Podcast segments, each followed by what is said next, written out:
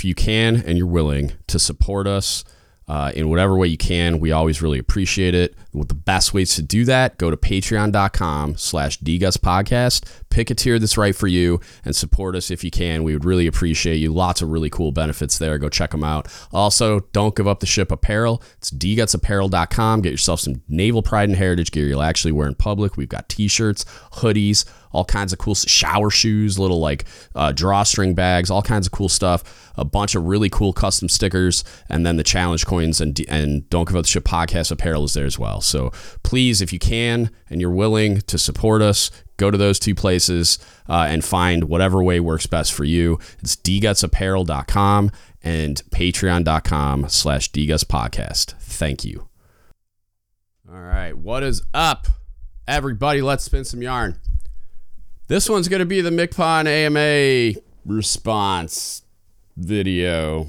I mean, it's really going to be more of like a commentary or dialogue because I've responded on Reddit uh, to what I really had a problem with, I guess. Which, the more I thought about it, I took a bunch of notes. Like I spent the other night. Uh, this is how much I love you guys and girls and whoever else. Uh, I sp- I was up till like 1.30 2 in the morning the other night on the couch with my laptop, like tr- go just scrubbing that thread. Um, I'm sure I didn't read every single thing. Like when I saw something was just kind of like going down a rabbit hole that I wasn't terribly interested in. Um, like beards, which I'm not uninterested in it in in its entirety. I'm actually going to do a podcast with a guy soon about that, but it was more like that's not what I'm here for right now. That's not what I'm focused on. I'm trying to analyze the productivity uh, or not of the the MCPONs uh, ask me anything and and which it it wasn't really an ask me anything. I understand why they imposed rules. Uh, the mods did to keep it or to try to keep it from going off the rails. I think they did a great job. Uh, I really love that about the Reddit community that when the mods kind of lay down the rules, it's they're largely adhered to, um, which is interesting. But again, it's another there's another topic for another time. Um, I want to precurse this or like pre preamble this with I am sick again ish. I is weird. I got like a I don't even know what happened. Like my wife's really sick. Like she's a dumpster fire right now with this weird crud that um so like I just I had the flu from Christmas to New Year's and it was still kind of like this lingering coughing up crap and um, but largely felt pretty good. Was about to go back to the gym and everything, and then just got punched right in the face uh, yesterday.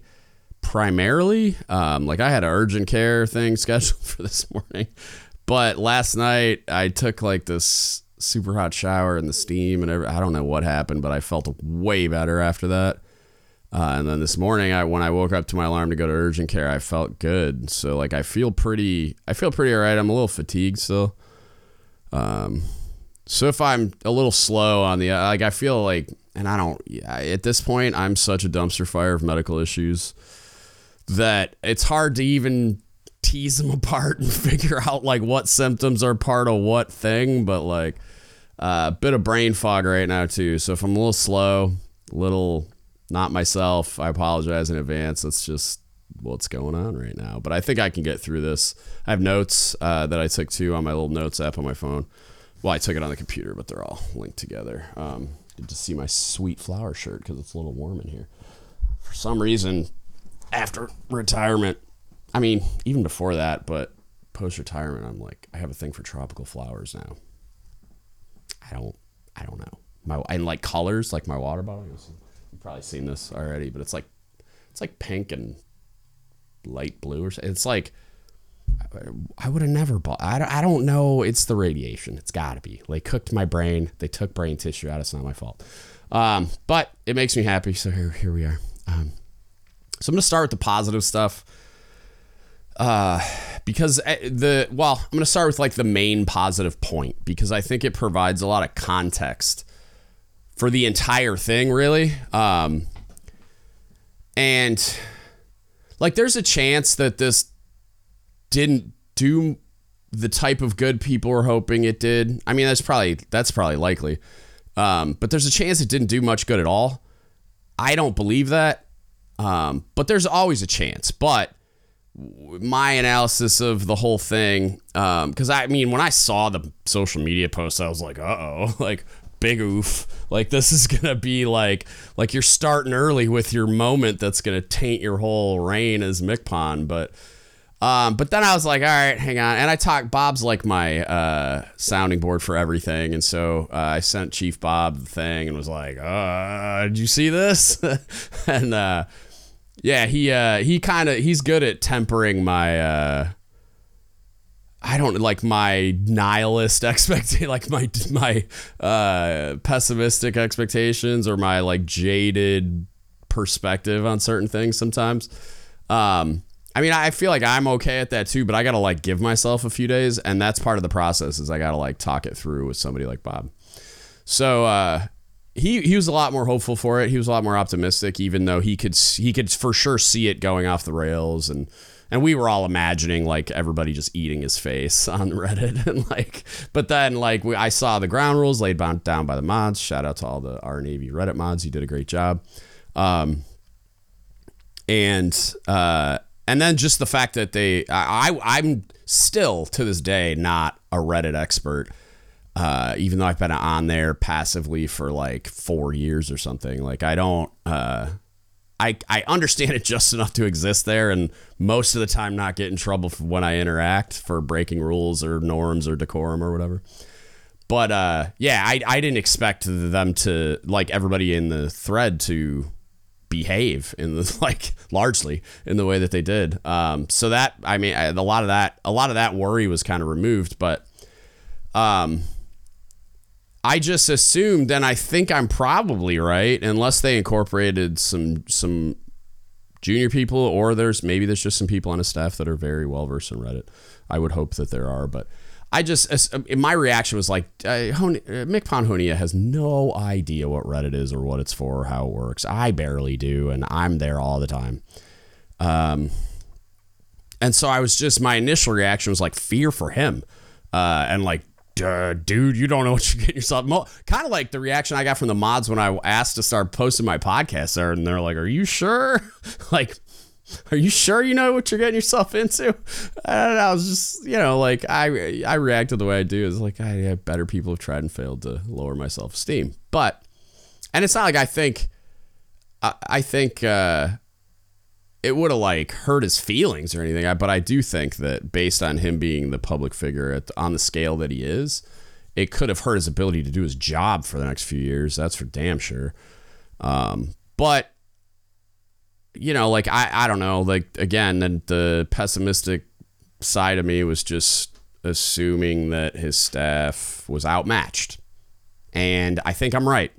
Uh, just based on the lack of substantive responses, but there was a lot of good that came from it too. And that's the part I want to focus on that first to provide some context. So, um, it, and I'm looking at my notes. I apologize again, brain fog, sue me. Like, it seems like his staff, um, were as overmatched as I thought, but uh, I, w- I was happy it didn't degenerate into the hot mess that I thought it, it had the potential to.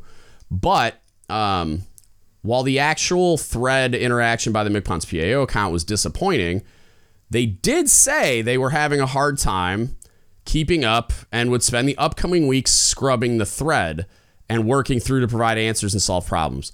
So it's super easy to discount that as like uh you have some throwaway line that like yeah of course you are. You know, you know what i mean? Like um but and i was gonna i was gonna save this for the end but let me just scroll down. The um the account uh if you go to like the actual account and see how they've interacted in other threads they uh went to like a let's see. It was like a thread on barracks and coronado i think they posted a bunch of pictures. I, I don't. Oh, there it is.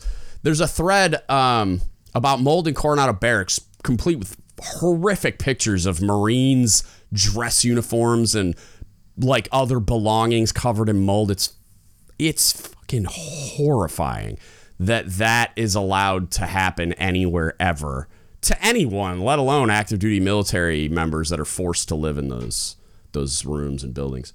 Um, and the thread, like, it was basically like somebody, some they, like they posted it to Reddit and were like, "What do we do?" And then uh, a bunch of people, their first reaction was like Navy Times and Stripes and all these like military media outlets and write your congressman and do all this other stuff. Somebody somewhere had the the presence of mind to tag the same Navy our Navy MCPON PAO account, um, and it was it seemed like a, I, I didn't look at the number of days or hours or whatever, but like it's pretty quick response of like MCPON has already called leadership and started regulating because he was furious um, to fix the problem, and so uh, that combined with the we're gonna scrub this thread like because like not for nothing. Like I'm not trying. I'm not taking a swipe at anybody. They're old and slow. Like it's not just, and I'm not just like Honea is old because of course he is because it takes 50, it takes like 35 years to get to that position.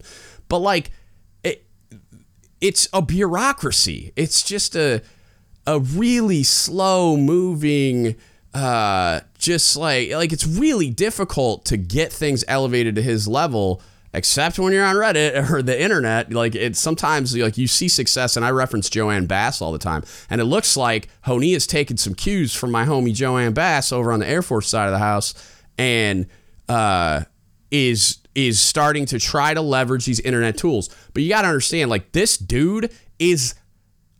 You're putting like all of your trust in your staff because it's like, and I'm not saying he's dumb or anything. It's just like, I'm I'm at the point now. I'm I'm 40 years old. I'm at the point, and I think I'm a pretty young 40 mentally, but like the rest of me's falling apart because dumps, you know, whatever you guys know.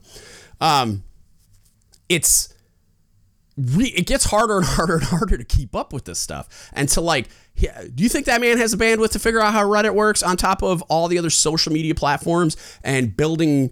any of the things like we talked about podcasts and like putting all his all hands calls on YouTube maybe and all this other stuff. And he was talking about like one of his responses was like uh, a transcript. Somebody and I think somebody specifically asked about the transcript, but uh, it's like oh, it takes a lot of work to transcribe an all hands call. No, it's not. No, it's not. Not even a little bit. Uh, but he doesn't know that, so he's putting all his trust in his staff to be feeding him this information and and doing those things. So um, it's it's going to move slow. It just is. Even if one of uh, an enterprising young E4, sorry, my nose is just cancer nose. I don't know what to tell you. Um, the caffeine's hitting for sure. I took a bunch of caffeine to try to combat the brain fog. So if I feel I feel a little hyper right now, so if it's coming across, that's why. Um, God, my nose is so itchy.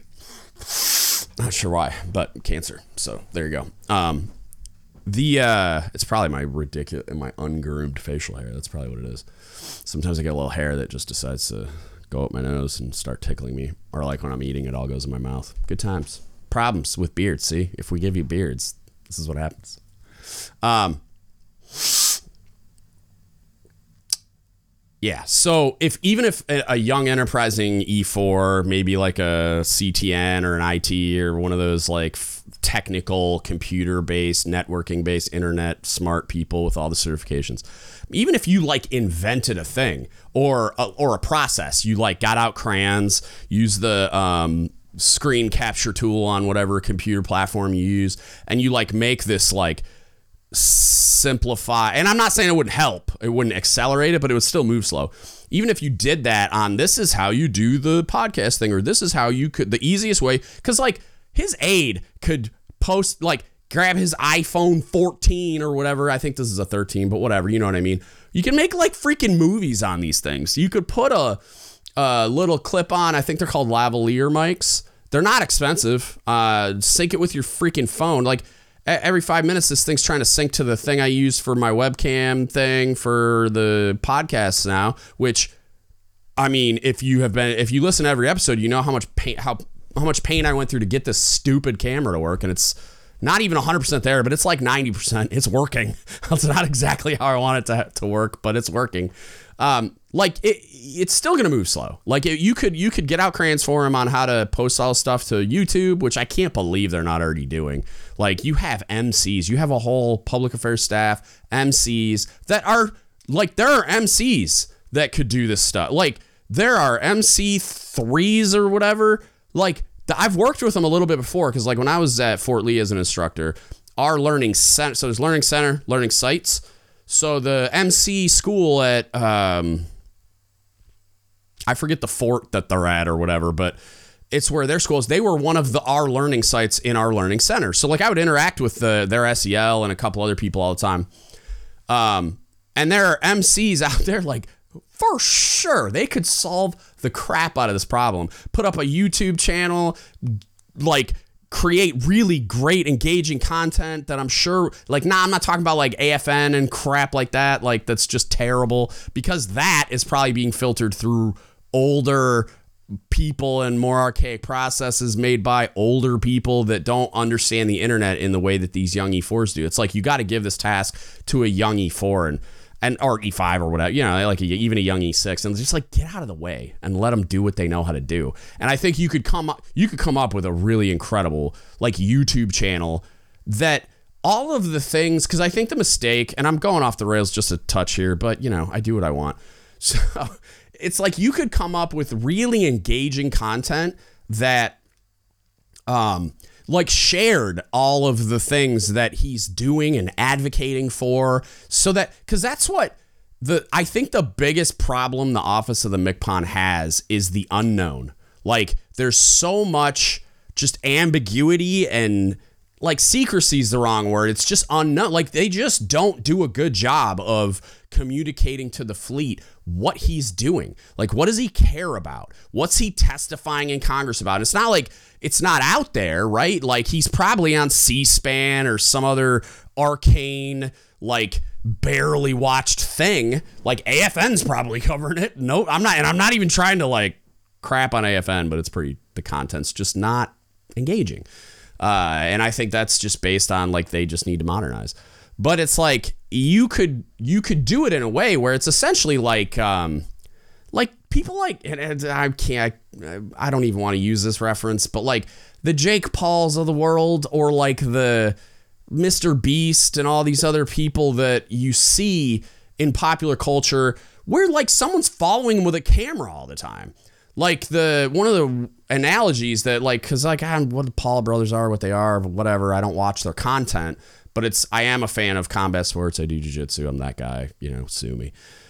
Um, it's it's hard to avoid them when you are a fan of of that kind of stuff. It's like, but a, a guy that does a podcast that I was listening to, um, he was talking about when he went to the locker room when whichever Paul brother fought Floyd Mayweather. Uh, just think about how big that moment is. And like, I mean, like most people would be really nervous just to go get in a fight on pay per view, let alone like you're fighting who, I mean, you could say arguably, I don't think it's arguable at all. Like Floyd Mayweather is the greatest boxer that's ever lived. Um, just based on his body of work. I mean, his personality aside, like his body of work is, I mean, untouchable but uh, minus all the weird like uh, exhibition, whatever money grab fights that he's done after re- actual retirement.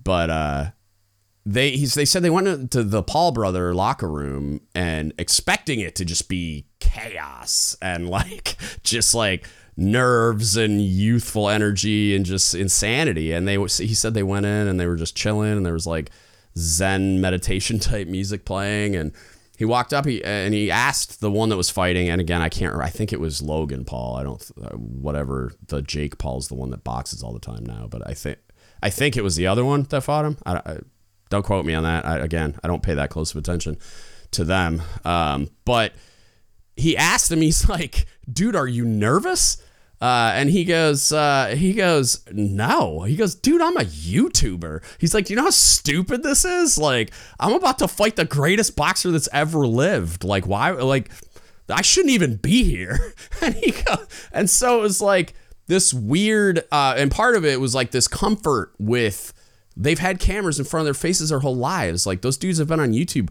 forever. And so they just have, they've developed this comfort with having a camera following them around to a certain extent, I think the MCPON, at least later in his career, might be a weird transition, but I, you know, whatever. It's the analogy that popped into my head.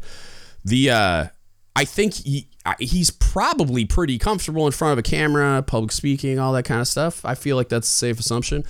Just have them buy a freaking 4K handy cam or whatever and follow him around. And it's not like I think you could teach him pretty simply to he could go live on Instagram by himself. Like uh, which, you know, there's there's some problems there too where you might want to have him filter some stuff or at least hopefully he's like bouncing it off of staff first. But like it's as simple as like I'm sure he has a smartphone, right? Whatever kind, you know.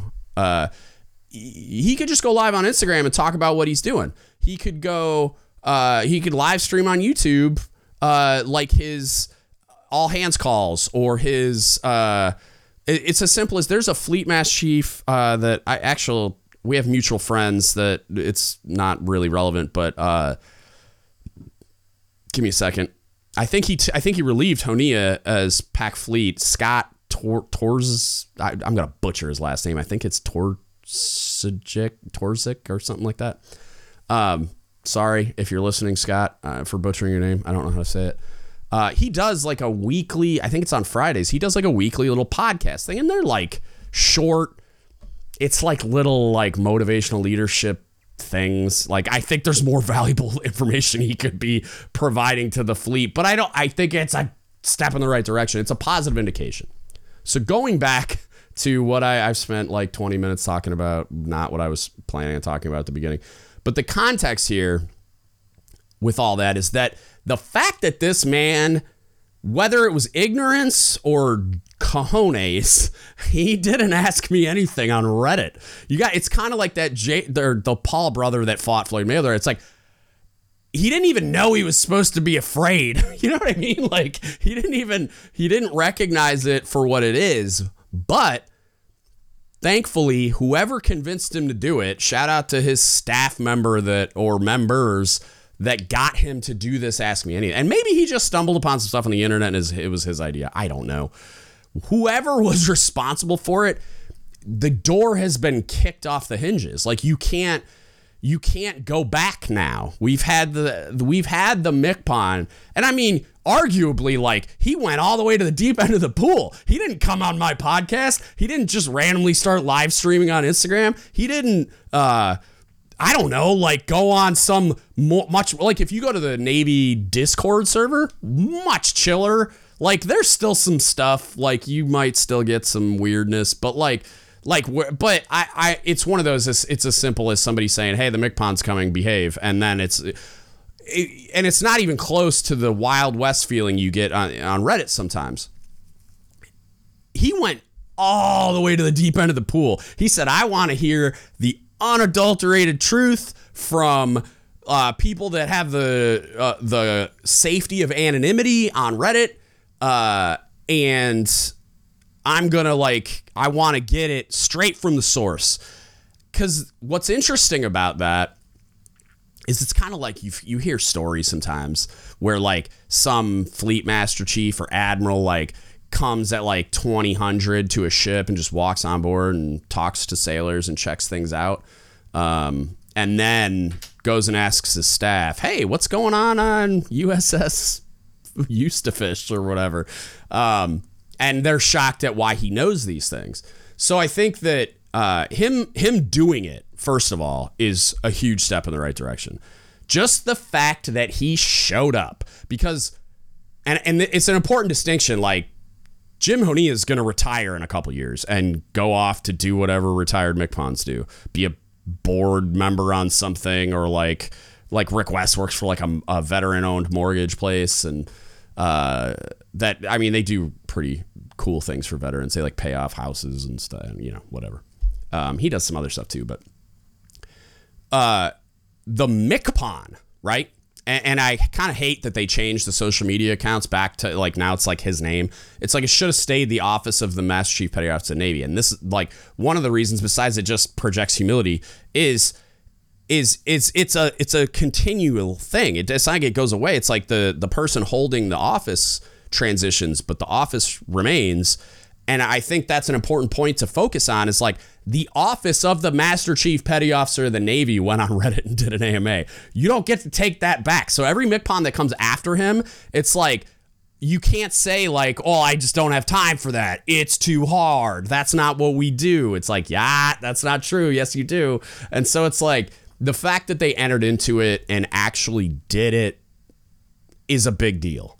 Um, and I think it it's a really great step in the right direction. We need to then monitor like him saying, which again, I have that one example, which and I think there's probably more, but I have that one example because he, he hasn't been in office that long from the Coronado thing, where when he when his office and I don't know, you know, I don't know if it was actually him typing those things. He probably types like this, you know, like I, I don't know, like whoever was communicating through the account. And I know he was there. Like they posted like 19 pictures instead of answering questions, but I'll get to that. So, um, he he the account said he said, and by virtue of the account saying he said, uh, we get to hold him accountable to those remarks as if he said them because that's what they were representing. It's like he said he's going to spend the time, which again, the thing moves slow, right? He's not used to this forum. He's not used to the the. I mean, there were some super long, well thought out questions there that he couldn't possibly type answers to in the amount of time allotted. It would have been better to do like a video based one, which I know a guy that runs a podcast that has video. I'm just throwing that out there. Not, I'm not thirsty for a MCPON interview. I'm just saying, like, it, I would love to like get a bunch of those questions and like, okay, let's let's do this. Could do it, even do it like a debrief, but whatever. It's uh, he said he's gonna him and his staff are gonna scrub those questions and then start solving some. So, I almost said a word I would have to edit out. Uh, start solving some problems, right? based on his behavior up to this point, and again, I don't have a lot of data points, but I got data points. I'm I'm cautiously optimistic that you're to see some stuff in the next month that's him acting on those problems, whether it's just signals that the ball is rolling or him like bringing the wrath of God down onto people like whoever was responsible for that moldy barracks in Coronado, right? Um, that like the the the positive stuff it, it, like that's the that's the thing because because somebody mentioned too uh, and i forget who it was but they said like not only is the MCPON here but you're gonna see all those fleet master chiefs and force master chiefs and whoever else are lurking watching what's happening because he's the MCPON like where he goes a lot of eyes follow or whoever is in that office right um wherever he goes, attention follows, right? So those people who are part of his leadership mess, or the people, there probably were like flag officers and and commodores and just all kinds of people lurking, just watching what's going on here. It also opens up the door to those people doing the same thing, right? Like Fleet Mass Chief, and I'm just going to call him Scott because I don't want to keep butchering his name. He's doing things. He he is a young. He's younger than Honea, I'm sure uh, like a little, you know, not like wildly, but like a little. So it's like he's at least in like his Navy years. Um, he's doing that podcast thing and he's doing some other things. Uh, you're gonna start to see more and more of that because reaching sailors where they are is important. And so you see this problem of like sailors and, and I, I point to this point about Russ Smith's G Dub all hands call. Like I think he got genuinely like pissed during the all hands call because not it, it was like they don't know what he's doing and but he does. He knows how much pain and effort went into all of the advocacy and him fighting for funding for childcare centers, which is something he referenced during it, that and all these other things. He knows how much work he put into that. He knows the just blind like like stupidity that is representative of the way a bureaucracy like that functions where he's going into these rooms and and this means something to him don't think for a second russ smith or any other person that gets to this level of the job even even the bad ones like don't think for a second that you don't mean something to them. Like they don't want to hit a home run on like getting funding for those childcare centers to be able to, to, to bring that deliverable to deliverable to the fleet and say I, look i i did this for you. Like we did this for you. And and here enjoy the the fruits of my labor. I love you. And then i'm going to retirement and to be a board member on something and get paid lots of money you know what i mean like even if you want to make the argument that a lot of people get to the, that get to that position are just driven by ego and status and all that, you know, stuff. It's like I don't even like I don't care who they are. Human beings are complex and there's no way you get through a career in the military and get to those positions and like there there are outliers that are just like evil, but I don't think you're going to get to that level if you're evil. You could be lopsided in your in in your priorities, some of which may be negative, and we've seen that.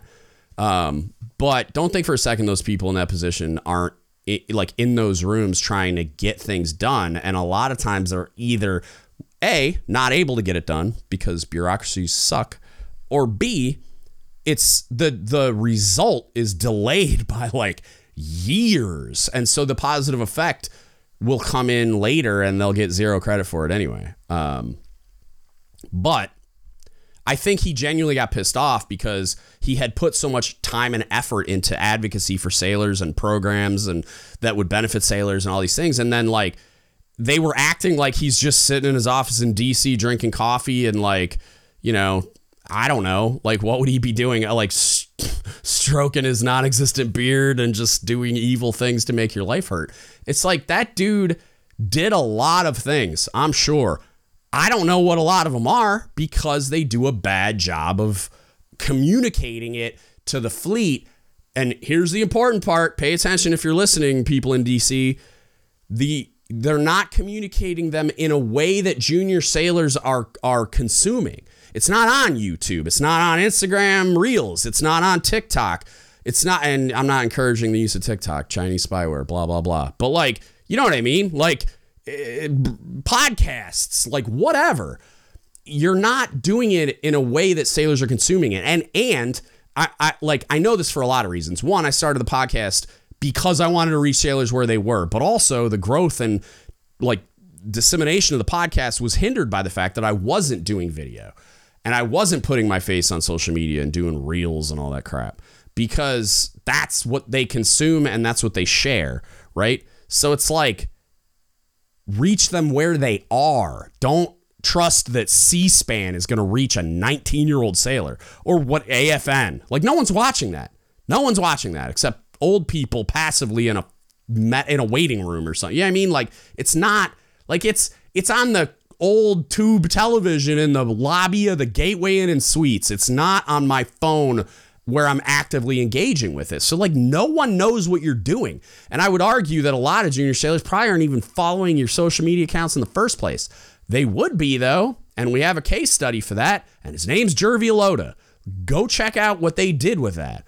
He was reaching sailors, like a lot of them. I got so many requests to have that dude on the podcast. So, reach them where they are and you'll find that you won't have that frustration or you won't go to an all hands call and have them ask questions that could have been answered by you posting that uh, thing to a, a media source that they actually consume. All right, let's get into some of the criticisms. Um, because again, like I really commend that staff of people and, and, I don't know how much. I'm pretty sure. I, like I I suspect anyway. I, that's how I, I, should say it. I suspect the MCPON just said yes, and some it was his staff that did that. But maybe it was his idea and his staff made it happen. Either way, thank you for making that happen and getting that done. Um, but here here's some of the problems that I had with it. Right, and and I'm not like I guess I like I guess I kind of am. I was frustrated scrubbing the thread when I was reading through everything by the lack of answers or the non-answer answers. Um, and again, I want to give them the benefit of the doubt, and I hope they prove me right after scrubbing the thread for the week, like they said, and then taking action on a lot of things, and not just taking action, but letting sailors know that they're taking action and what that action is and what the result is, blah blah blah, or like what the solution is and how they can leverage it. But I was frustrated by there was a lot of non-answers and there was there was almost I mean 40% of them were just updates on like we're almost out of time like I got to go and here's a picture of me sitting at a computer pretending I know how to type. I'm I'm kidding. Like he I'm sure he knows how to type. I'm just joking. But you know what I mean? Like it was there was a lot of that and not a lot of, of substantive answers. Like just not I, there just wasn't as much as I would have liked. And I'm sure, like, there was a lot of sailors that put a lot of time into those questions. So it was kind of painful to watch the answer or non-answer answers happen. But again, I don't know how you would have kept up with that unless you had a team of 20 people in there on computers. Because I mean, they were there were sailors writing essays, like five questions, really well thought out, a lot of detail on five different topics. So it's like it would have been really. I mean, I would have had a hard time keeping up, obviously. Like, and I I would have had a hard time keeping up doing a voice thing. You know what I mean? Like when I do those Q and A's, it's like which I love doing. I need to get back on Discord and do one, or see if Reddit wants to do one, whatever. But I don't think enough people care about me on Reddit, but I could be wrong. Um,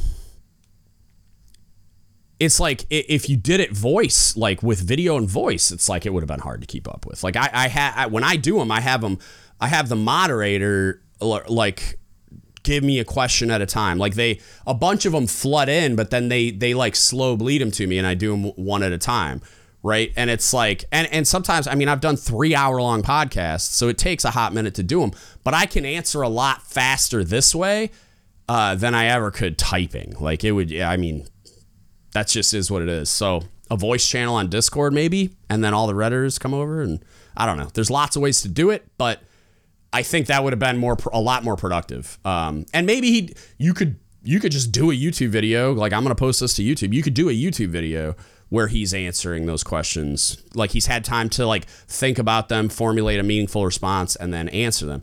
Um, I, I just in the unlikely event that any of you on that staff are watching, please don't let him do anything like that if it's going to be a whole bunch of word salad and non answers, because that's just going to inflame the entire internet. Because now you've you stepped in it, like you're in now. Like you, it's like I'm a big John Wick fan because you know like they're just great movies and I love Keanu Reeves, but like where you can't, you don't you don't get to be half in, half out, or you don't get to visit. Like if you're in, you're in, and it's like they're gonna drag you down, kicking and screaming if you uh, if you come out with a bunch of non-answer answers or word salad. So please, you know, please don't, please God don't. Um, okay, so the yeah, I was frustrated by that, but there were some answers in there, and I responded to a bunch of them because I got kind of pissed off. I'm not gonna lie to you. Um, the first one that kind of drove me nuts was uh, there was a question, or not a question, there was like a post really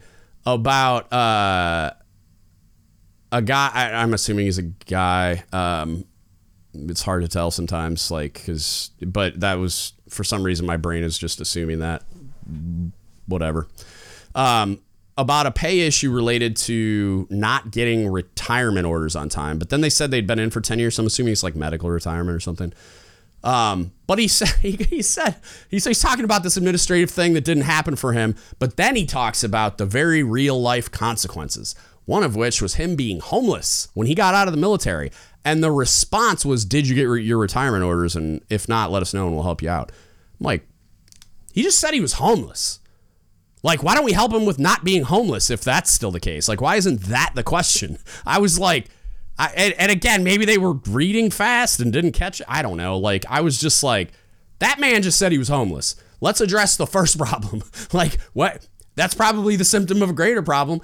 But at this point, like, the retirement orders were time sensitive. He didn't get them in time. So now he's homeless. So you getting him his retirement orders at this point, fucking moot. Like, it's just not a thing we care about at this point in in the game and it's just like I, I don't understand why that would be like your first question. Sorry, I'm writing down bleeping out that F word.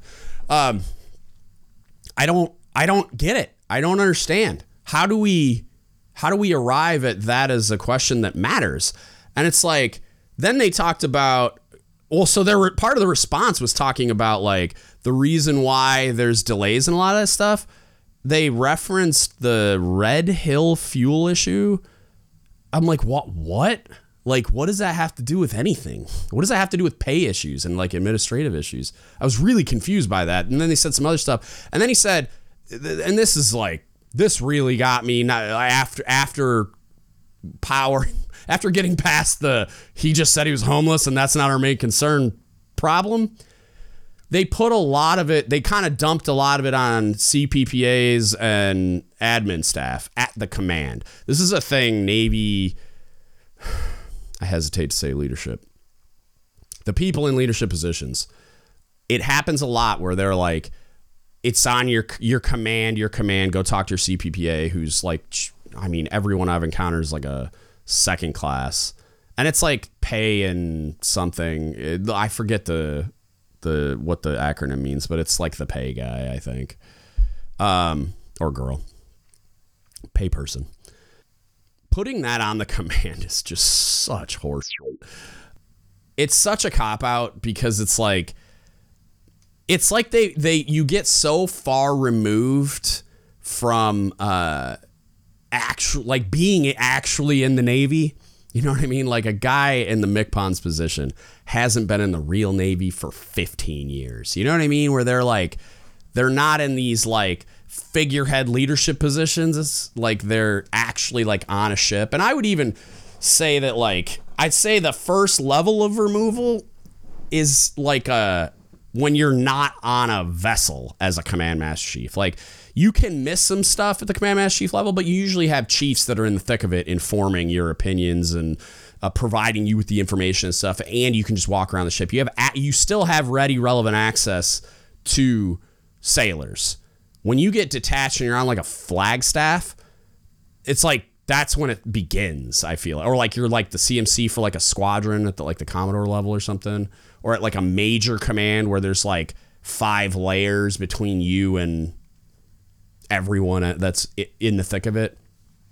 You got to think the MCPON, like they haven't been in the anywhere near uh, having that kind of access where they're like right there and in it at the command master level in a hot minute, like over a decade. So it's like they forget what it's like and I don't mean like they forgot literally. I mean they just don't remember or it, or it's wildly different, which is possible. Um, I don't know. I didn't stick around that long, so it's hard to it's hard to say. But I, I felt a, a pretty noticeable and significant difference in just like how hard everything is now. As far as like we never have enough manning, but we keep piling crap on to, to the plates of every sailor that's within a command. And so, like, to say these, like, CPPAs and admin staff, like, oh, it's on them, like, you didn't get your retirement orders because CPPA or whatever, or you need to go talk to them. It's like, I'm one, I'm sure that sailor was talking to them. Like, I, I'm sure they didn't just voluntarily become homeless.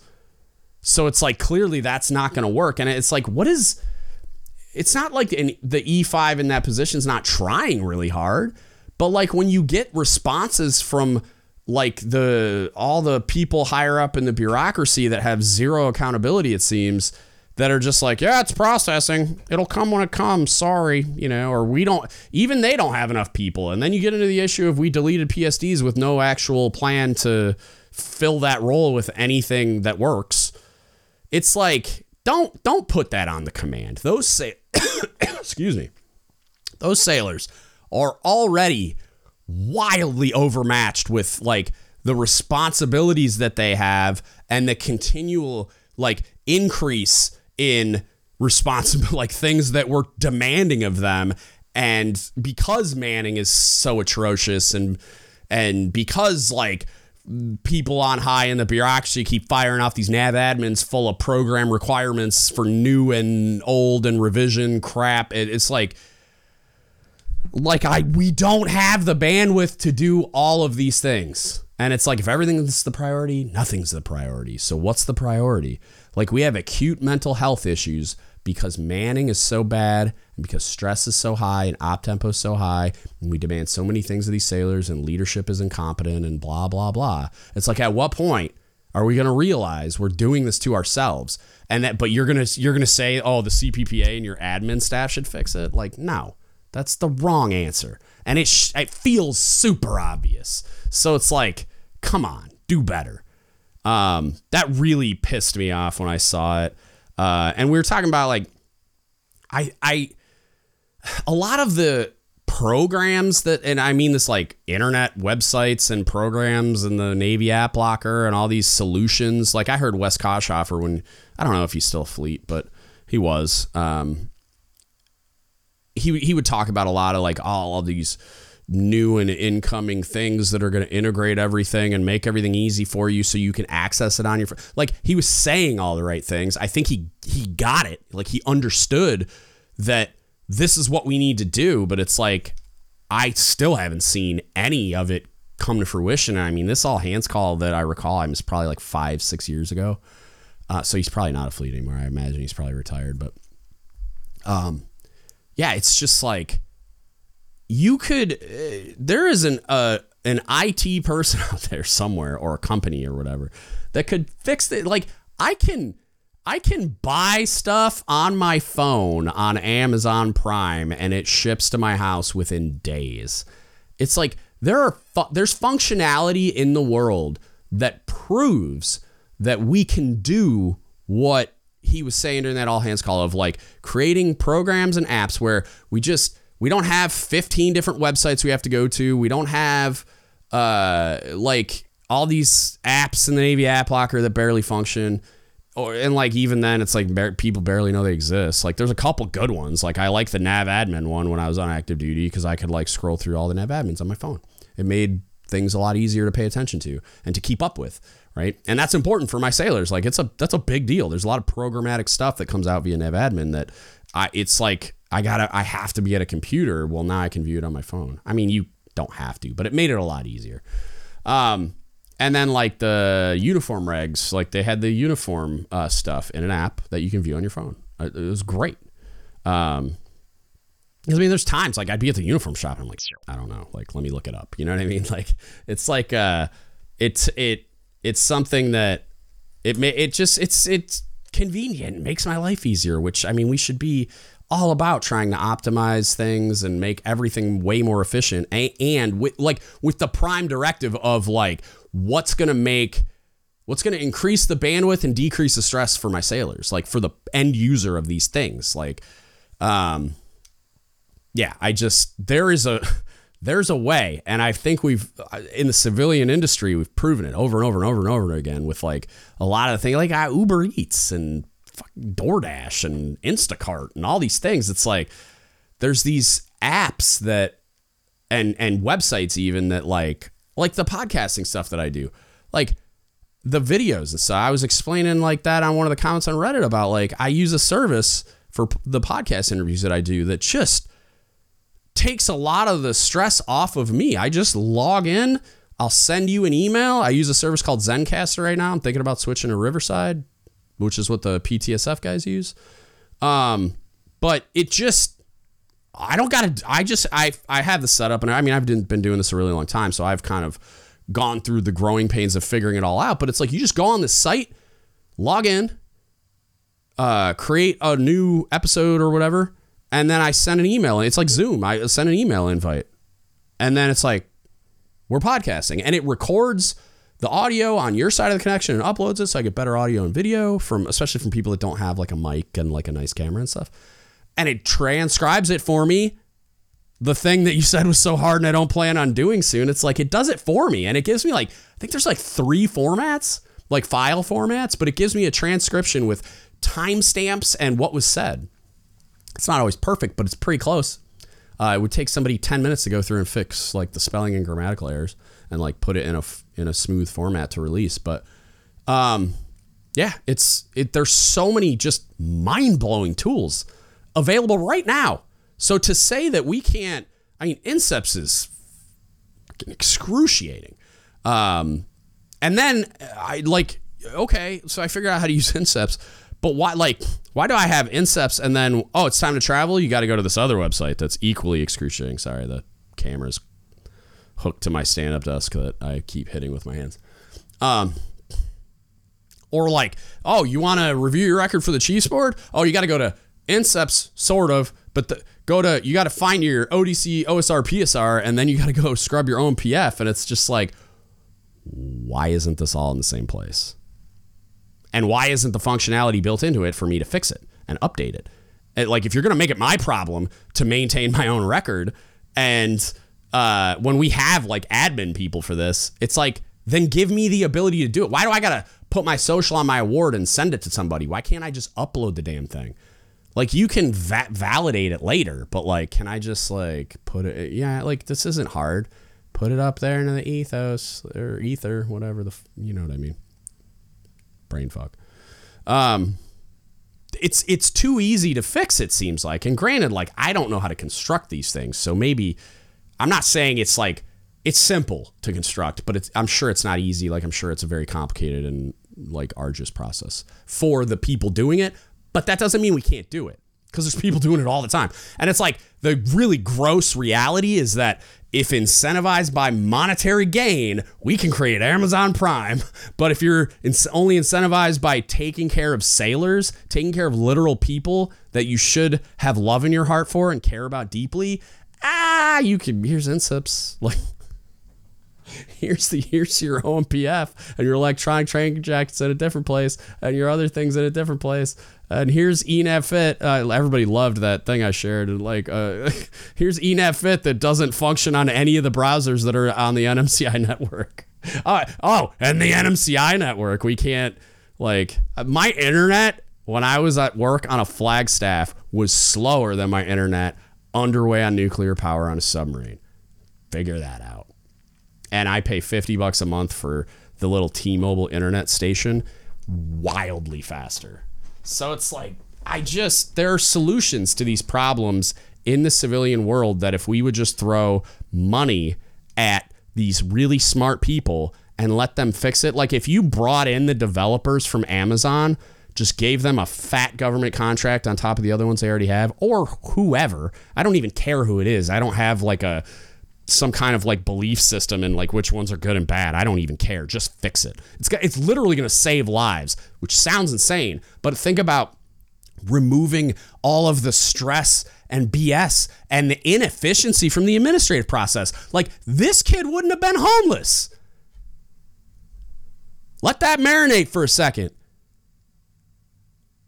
You could solve problems like that by just cutting a check to a bunch of smart kids that already demonstrated the the aptitude and reliability, like the aptitude they have for building it and the reliability of their systems in the real world. And it's like you could you'd literally save lives. How have we not done this already? I told Dave Deary on the on the ELF podcast, like so like y'all know like my internal belief with like every cell in my body is that the main problem we have is leadership development and education and it would it would solve all these problems. Like the second order effect of fixing that would just solve all kinds of problems and you would see acute mental health issues plummet. Like they'd still exist because it ne- it's never going to go away but the the rate at which we have acute mental health issues and we lose people to like LIMDU and all these other things, including myself for the last six months of my career, would plummet. And, and why aren't they just cutting Dave Deary a check? You know, you like he has proven that he's really good at it has the capacity to fix the crap out of it, and he's he's gonna do it no matter what. So in the San Diego area, if you're in that fleet concentration area and you're not accessing the Enlisted Leadership Foundation for leadership development education, I hope it's just because your op tempo's high and you don't have the ability to send your sailors. But even that, it's like fine time. It's so valuable. I would, I like, if I was there, I would take leave to, to go to that. But if you have a good leadership triad at your command, you can use TAD money to send your people to that. So if you find yourself in like the shipyard or something and you're not sending everyone to ELF, you're doing it wrong. And, and there are so many de- like examples like this where it's like you're willing to cut a check for like LCSs and then decom them way before their shelf life's over. So it's just like I, I don't know if that's a great example, but it feels like one. I'm not super familiar, but uh, yeah, I I'm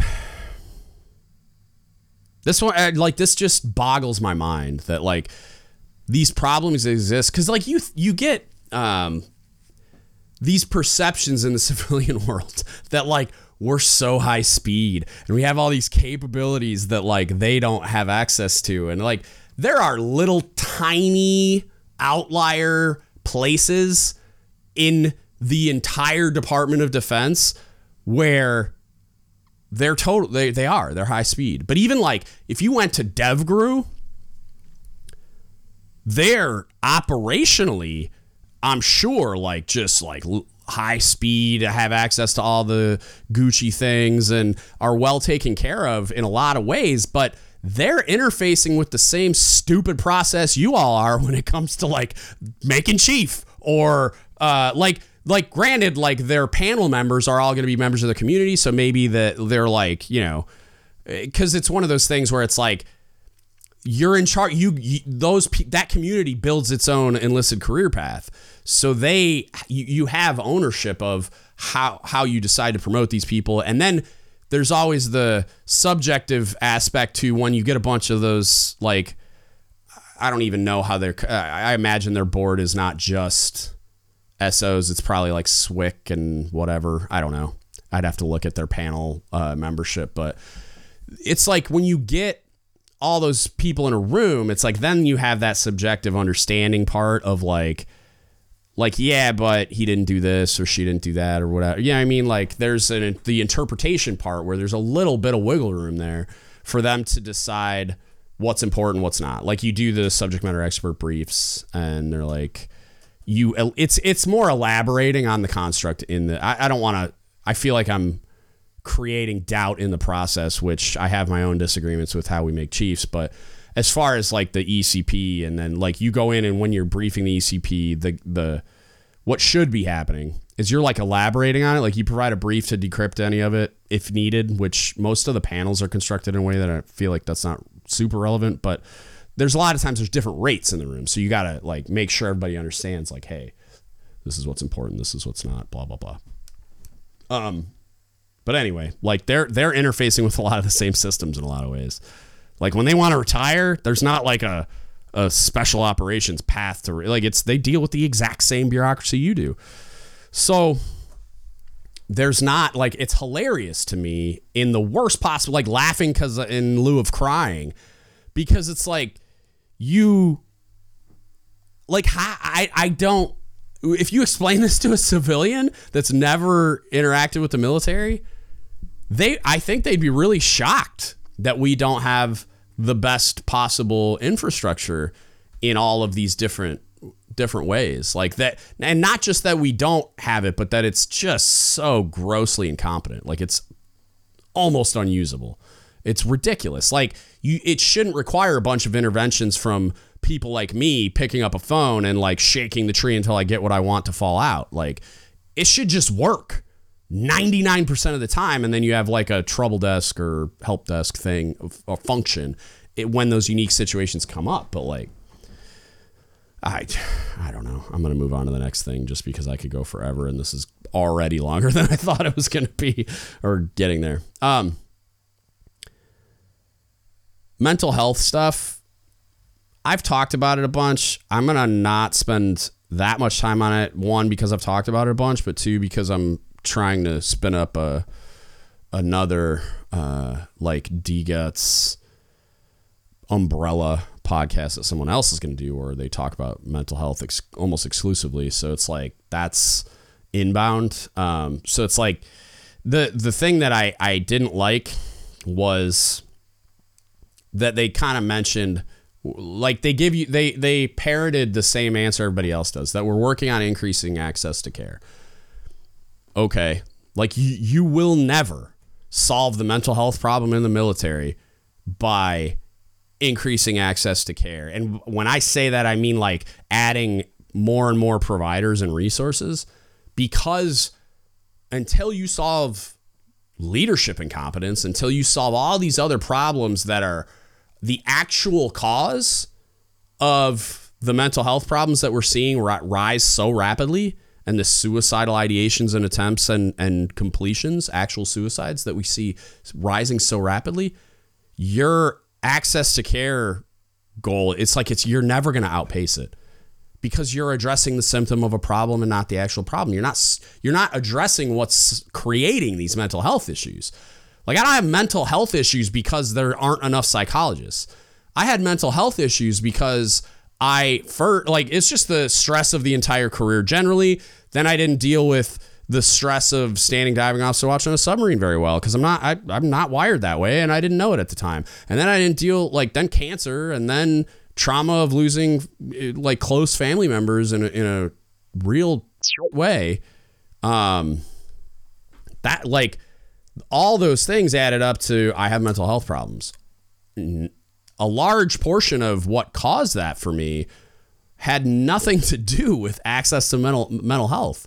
You know what I mean? Like, and, and if there was just an infinite resource in that arena, only one of those things would be solved by that, which was like, I, you can't, everybody's going to experience traumatic loss of people that they love at some point, whether it's uh, something that's expected, like, you know, my parents are getting up there in age. Eventually, they're going to pass away and it's to, it's to hurt a lot. But it's not the same thing as my 40, he would have been 42, uh, right? Like a week after it happened. Uh, my 40, almost 42 year old brother, my 16 year old niece, and my nine year old niece. It's like, that's not supposed to happen. It's not supposed to happen. And it was all in one, like all at the same time, all same occurrence, same day. Like I just, no one's to deal with that well. Right. So that's a thing that the mental uh, the mental health care resources are there for. I sh- the stress that I, and like PTSD from combat, like that's what we do here, right? We're here to project power and and like whatever the national interest is, pursuing that and protecting you know freedom and democracy around the world. Blah blah. That involves kinetic operations. That involves combat and people are going to experience things that are going to require a mental health professional to kind of work through. Those are never going to go away. But and I think the the initial ramp up of mental health resources was super productive because stigma, because uh, like people just thought you had to tough guy your way through everything, and that's not true. That's not real. And I think we're doing a great job of combating that stigma. I think we're doing a great job of increasing access to mental health care and making it okay to do so. We still got a ways to go, but I, we're working on it. But what you can't, you can't, you can't um, confuse the two. Like they're not the same.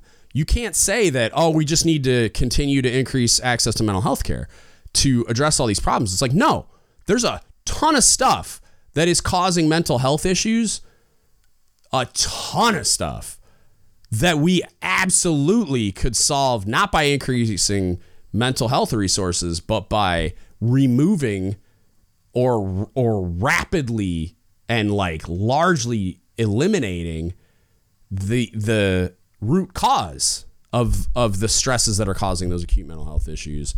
And then like the capacity for care doesn't need to be so enormous and that's the pro like that's uh, the biggest issue and that's where i'll leave it is like developing robust leadership development and education would solve so many freaking problems.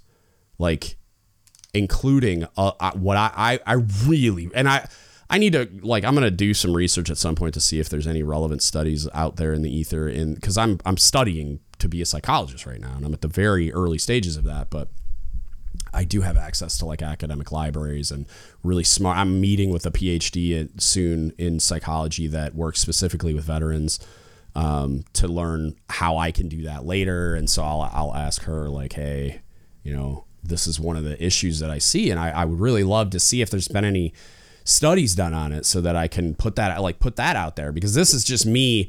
This is like me my analysis for whatever that means. You know what I mean? Like this is how I feel about it.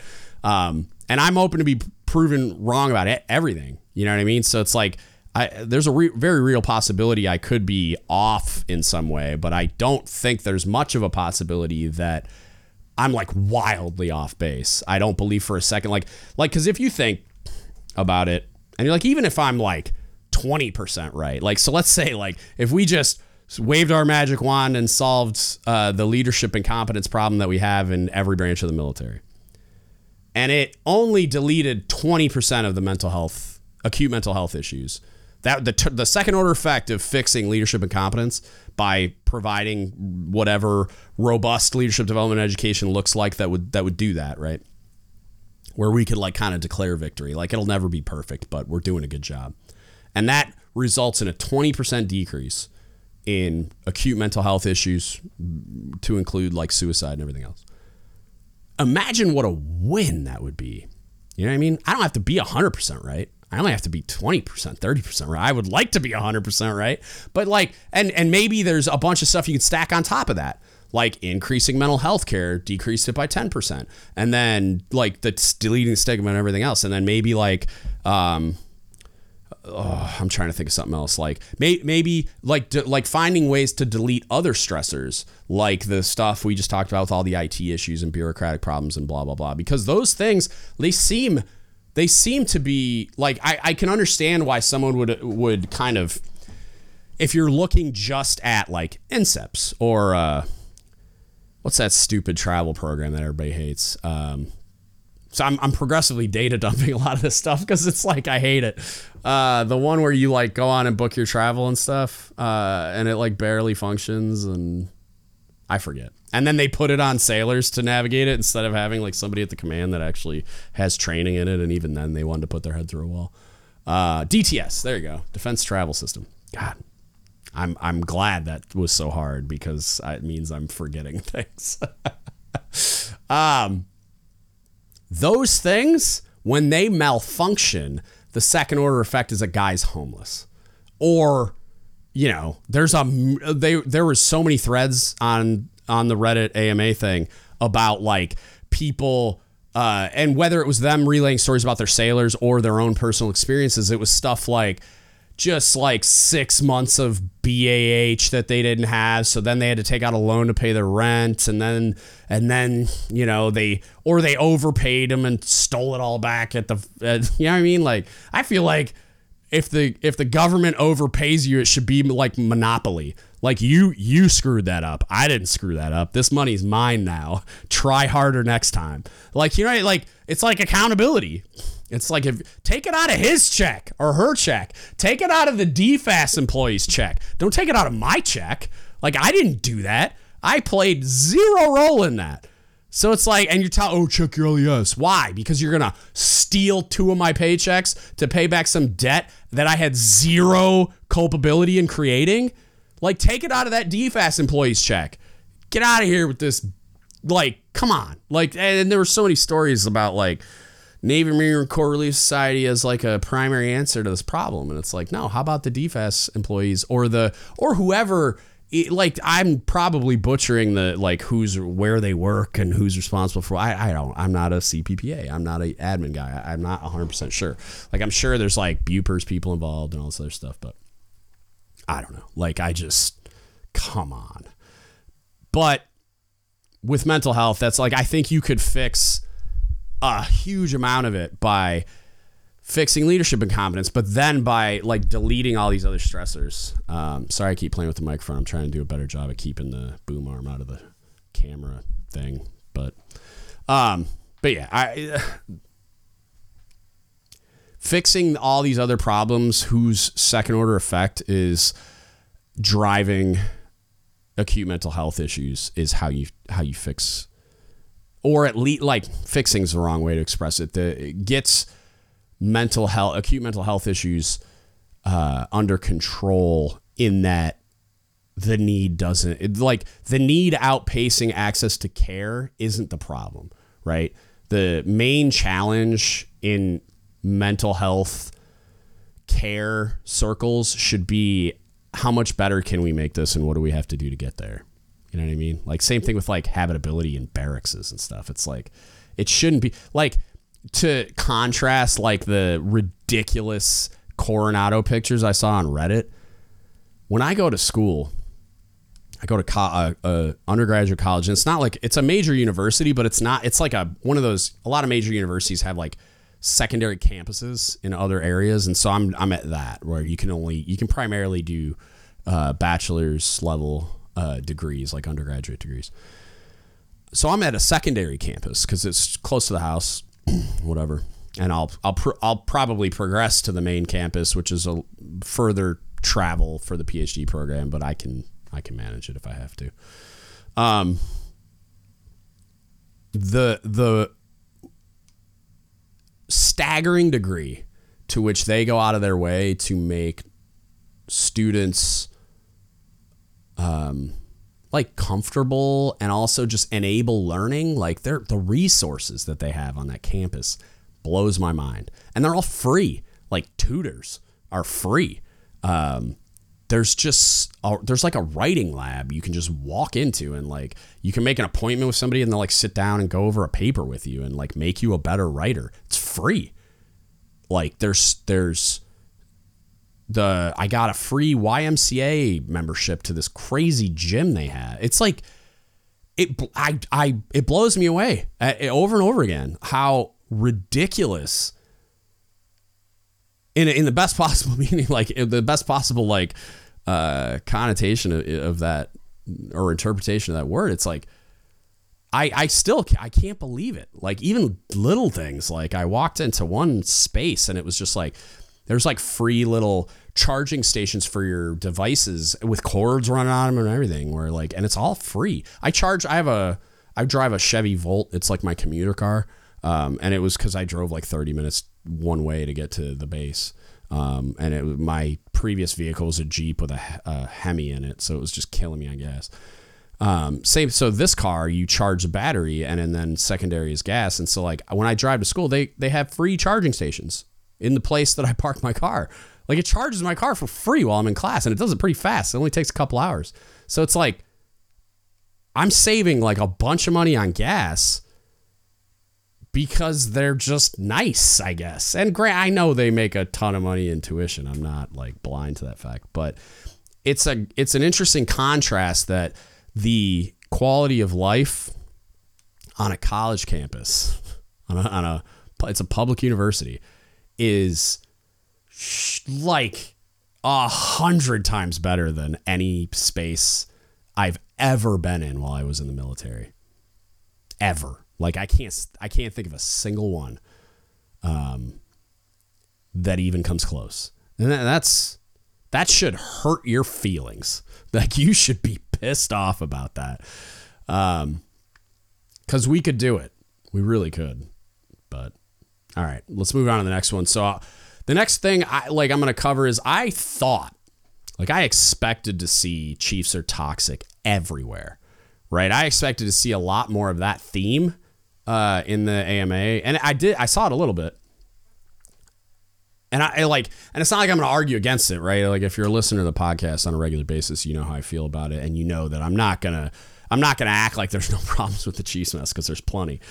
But uh, I expected to see a lot of that a lot more of that. Um, but what I didn't expect to see was a and but like it warms my heart that I did was we need more leadership development and education. I I can't even tell you. I was grinning ear to ear as I scrolled through when I would catch those posts. Um, and there was one in there that ba- I mean, she was basically acting as my acting as my proxy. Um, it said leadership and competence in it a lot. If you've seen that, it kind of sounds like me. It's because that's one of the people that I've I just recorded a podcast with her. Um, she's awesome, and I'm I'm I think I've convinced her to start a podcast, and I'll publish it and blah blah blah. But she's awesome. She's got a lot to say about a lot of things. It's like I feel like she's my mini me, but we'll see. Like she's it's gonna be good. Um, but yeah, it's like uh, I was really encouraged by that. I was really encouraged by seeing uh, that what I like it Reddit is an audience that I perceive to be largely E6 and below. Um, I did see a lot of people advocating for not using the terms junior sailor. Uh, and so I feel like I'm going to try not to do that now because I think I understand it to be kind of like shipmate, which I talked about uh, on a, on that same podcast with that same person uh, that's coming out soon. But I like I didn't realize it it kind of had the negative connotations that it did until I read through this thread, and I was like, oh, all right, it's kind of like shipmate. Like people just don't like being called that because we, as a leadership structure in the military, have made it that way by constantly treating them like they're children when they're not. Like I'll I'll trust you to drive this billion dollar submarine, but I I won't trust you to live in a room without you know, like I gotta come make sure your bed's made, and it's like it's ridiculous. Um, but anyway, um, I was really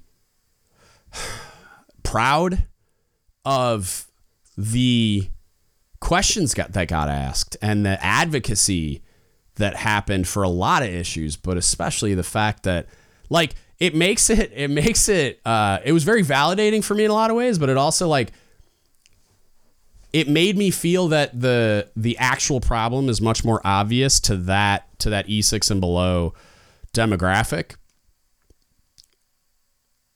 And also in a way it was kind of sad that it's there's like me shouting it from the rooftops, and there's uh, plenty of khakis that I've talked to that that uh, agree with me. But you could also like argue that they're the outliers. I don't know. I have you know I don't have a a way to measure that outside of just my interactions. But like I was, I don't know. Like it was it. I was really proud of that that group of people, and I know there's chiefs and officers operating on Reddit too. Like I, I I'm aware of that. I guess I just always kind of in my mind I assumed the majority we're E6 and below. Um, and if I'm right about that perception that I have, like I just, I was surprised to see it, and I, I absolutely love. I was so happy that I did. Uh, it made me really happy to see that they recognize what the actual problem is. Like they don't. It, it, yeah, Chiefs are Chiefs are toxic. Okay, what does that really mean? The it means the Chiefs mess is functioning is is malfunctioning. It's it's full of leadership incompetence. And again, I feel like I still need to say this just because there are casual listeners out there that might think that that's a swipe and it's not. The way the reason I say that is because incompetence is is kind of the nice way of expressing the feeling that you think somebody's stupid. I don't think they're stupid. I think these are all it's a the the Chiefs mess is largely a group of people who genuinely care about you. They're sailors that came through the exact pipeline that you did and uh, stuck around long enough and, you know, obviously did a lot of hard work and earned a promotion, but there's some subjectivity to that. But it's like they got to that place and when they arrived at that place, they're like, uh, I don't know what I'm doing. Like, oh my God. And so they, you know, you see a lot of faking it until you maybe make it or like just groping in the dark for what do I do with my hands now that I'm faced with all this leadership responsibility. And a lot of them don't deal with it well. A lot of them just kind of look around and start trying to pretend they're, you know, chief X that people seem to like or, or even worse and probably more common is what I did where I regressed to my lowest level of training, which was none. like I started doing things that I swore to God I would never do. I always like filed away these experiences as when I'm the chief, I'm never going to do this, that, or the other thing. Or like at the time, I mean, I, I didn't think I was going to stay in the Navy. So like, I was always like, when I, like, I'm going to be in a leadership position at some point when I'm a civilian, like, cause I wanted to be a chef at the time. So it's the same kind of thing. I mean, they have this, it's hilarious. It's funny the French system that most kitchens operate on is called the brigade system. It was created by a chef named Escoffier. Um, and it's just funny because it's a, like a military term and it was just a way of organizing a professional kitchen in a way that made sense where the you know hierarchy was delineated and everybody's responsibilities by position were codified somehow and and it made for some good order and discipline inside of a professional kitchen which is necessary um, so it's funny to me that like that uh I never recognized that until way later. Like I tell the story all the time about when I realized it, but it's like they're on they're completely unaware largely. Uh, there are some people that that recognize it when it's it's brought to their attention, like through through mechanisms like this podcast. But um, when you're in it, and you've never had any robust leadership development and education and you're trying to just like like because you have the i had a very real persistent fear that i was going to fail the people under me like i was going to fail the people for whom i was responsible um and so i like i had almost like this manic response to uh trying to like increase performance and and do a good job and accomplish the mission while completely ignoring like well-being people's needs uh like taking care of them right? Really taking care of the people not like some warped idea of what taking care of a sailor means where you strip a lot of the the human uh, like you strip a lot of humanity away from that and you just have this like idea in your head of this a sailor as almost like a uh like a, a part of the ship or something that you got to like make do a thing. Like the the I don't know like the Hypax pack air right? Like that you got to make it do that. Any mean any means necessary right? So it took me a, a minute to adjust and figure out like oh no I need to take care of these human beings so that they can perform at the level I need and do the mission requirements and blah blah blah um, that's what I say when I mean leadership and competence. It's like you're never taught that. You just aren't unless you got lucky and caught a great mentor or, or, you're really into robustly researching things. That was another reason why I figured it out earlier than I feel like a lot of people do is because I'm a researcher. And when I recognize a problem, I immediately start doing research. I look for books and podcasts and YouTube videos. And I mean, back in the day, it was primarily books. Like back when I was coming up, it was primarily books. But I was an early listener of podcasts. That's why I, I, mean, I started this podcast seven years ago when not a lot of people were listening to podcasts. Like they were just starting to get popular uh, in like 2016. Um, yeah, I, I, I don't think a lot of people like do do that. You know what I mean? And, and I was basically raised as a chief at Chief University. Like I just had I didn't just luck into one good mentor. I lucked into like 23. Like it was like it was the whole there was a couple of, of knuckleheads in that mess, but the vast majority of them were like they would have been the best chief on your ship if they were on just a regular non-special projects platform but like I had 20 plus like and, and, you know some of them rotated in and out and they would just get replaced by another pipe hitter. It was it was an insane uh like luck of the draw that I just happened to uh, end up on the and, and I mean not like I didn't pursue it like I my chief at the time when I was on my first shore duty brought me a message where they were looking for a hot running CSS one which I mean we were just CS ones back then but uh, for this platform and special projects good for promotion it's a challenge blah blah blah my chief brought it to me he's like you're perfect for this and I was just like I'm in like, because at that time I had decided to stay in the Navy. I had already reenlisted. So I'm like, yep, sign me up. And I immediately applied because that's the kind of guy I am. But thank God I went there as a board eligible first class and made chief because it was like chief university. And so, like, I got lucky in so many ways.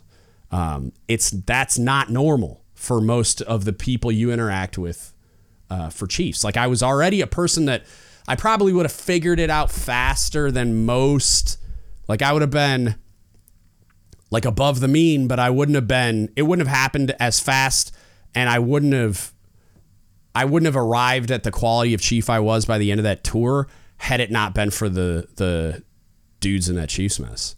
Like even, even doing my own research and applying it and like practically applying it with a division over time, I still don't think, I mean, I had, it was, it was the best experience you could possibly like possibly ask for. I was just immersed in learning how to be a chief at the correct way cuz these guys, I mean, god, you they wouldn't give me an inch. Like anytime I screwed up, it was like there was always somebody within earshot to snatch me up, close the door behind me. Hey dummy, what are you doing? What why are you doing that? That's not how you take care of sailors. And I was like, "Oh." And so then I'd, you know, figure it out. But yeah, I want to point that out. It absolutely warmed my heart that the it what I believe to be a, a pretty solid sample of the the population at large in in the Navy uh, seem to recognize the actual problem being we need more leadership development education. There's a huge appetite for it, uh, and you know at the present, I'm trying really hard to fill it, but you know, hopefully the organization really puts their back into it at some point. Um, I wanted to put. I'm I'm kind of looping back to the pay issue thing in a way, but it's I'm using that as a vehicle for this point of, and I'm gonna tell a story I've probably told in the podcast before. sorry if you've already heard it, but pay issues that are egregious, like like the ones you hear where people are getting like zero dollar paychecks for months at a time, or um, like getting evicted or having to use credit card debt or a loan to pay their rent and stuff like that. That's not like they were just being wildly irresponsible with their money. It's like the money that they were supposed to have wasn't there, so they had to do something because leadership was failing them. And that's that's the point I'm trying to make here is that with the if you because we've talked about already like hey, there's all these systems that need to get fixed.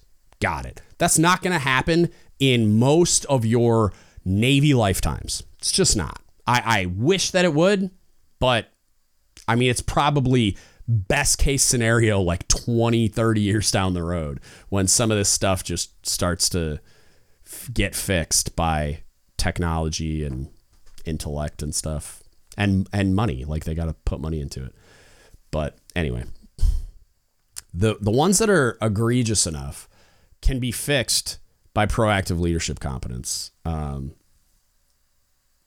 and what I mean when I say that is I'll, I'll, I'll just use the story as an example and then elaborate. So, what I mean when I say this is like, there's a lot of people that will communicate to you a story about a, a problem or like their experience of an issue that was negative, right? Where they'll they'll communicate the story to you as if they were wronged, and a lot of times they were, but it not it didn't it probably didn't happen quite the way that you, you believe it did. Where, um, the for instance here is a story where I had a sailor. Um, at, it was my last command in the Navy. I had just gotten there, uh, so I'm a senior chief at the time, and um, I had a CS1 that was on. She was she had a kid, so she was pulled off the boat for that um, and was sitting there. And then she had basically committed, uh, completed her sea tour already.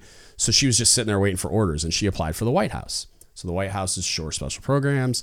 There's a robust screening process where you have to get all kinds of crazy security clearances and uh, and like stuff you you don't even know is real unless you kind of operate in those circles. Like yeah, you got to get a TSSCI, but then they build a bunch of read-ins and special clearances and stuff on top of that called Yankee White and all this stuff. But um, she applied and then was told you've been dropped from consideration. Like she got an email from the admin people that were the screeners and just said you've been dropped from from, from consideration. The end. Like there was no explanation, there was no nothing. So she brought that to me. Like she, I think she replied to their email asking why, um, and was told a couple of there was a couple of things, but I don't think she was told in any kind of detail, so she didn't really know. So she brought it to me, and she said, "Hey, like, is there anything I can do here?" Um, which is what I mean. If you go through that thread, the MCPON tells everybody over and over to bring it to their chief. A lot of people, and this is what my CMC told me after uh, and we'll get to that. But like he told me after, he's like, most people would have just let that lie. Uh, and so when she brought it to me, she said, "Hey, like, is there any other like thing I can do? Like, I just," she's like, "If I'm dropped from consideration for a valid reason, like, okay, I just want to know why. I just want to know what it is. So like, if I want to do something else in the future, maybe." And she's like, "Maybe it would prevent me from making chief."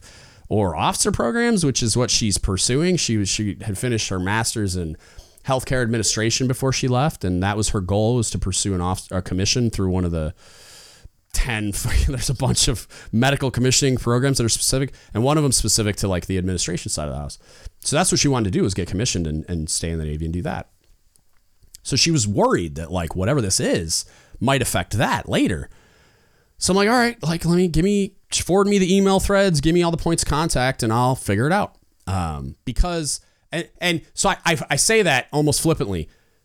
There's a huge difference between senior chief or master chief picking up the phone and calling whoever it is, whether it's an officer, uh, like an ECM or like a uh, uh, screener and for the White House or whatever it is, huge difference. And I'm not saying there should be if you're doing your job correctly, but there just is. So if I'm to if you're to get something done and you're meeting resistance or if you need to get something done and you're meeting resistance, my calling is a lot different than you calling. And that's not to say I'm always going to get it done. So in that case, I'm just senior chief whoever. I might have had to go get my CMC involved and I would have. And he would have done it because he was a great CMC so then you like think about the the escalation of force there, right? So we went from CS1 whoever to senior chief whoever, which, you know, that's a pretty big leap, but I'm just another senior chief at the time to a command master chief of a flag staff. It's a okay, like we're at big guns territory now. Like I mean, he was probably I mean, he's only like 3 or 4 steps removed from being the MCPON at the level he was at. Maybe 5, I don't know. I'd have to count. I'm not going to do that right now because I mean he was in consideration to be the force, I think, and then that's then fleet, then MCPON. So yeah, like f- three or four levels removed. So it's a it's a whole different thing. I mean, he was going to like MCPON leadership mess meetings and shit. So it's like he's he was up there.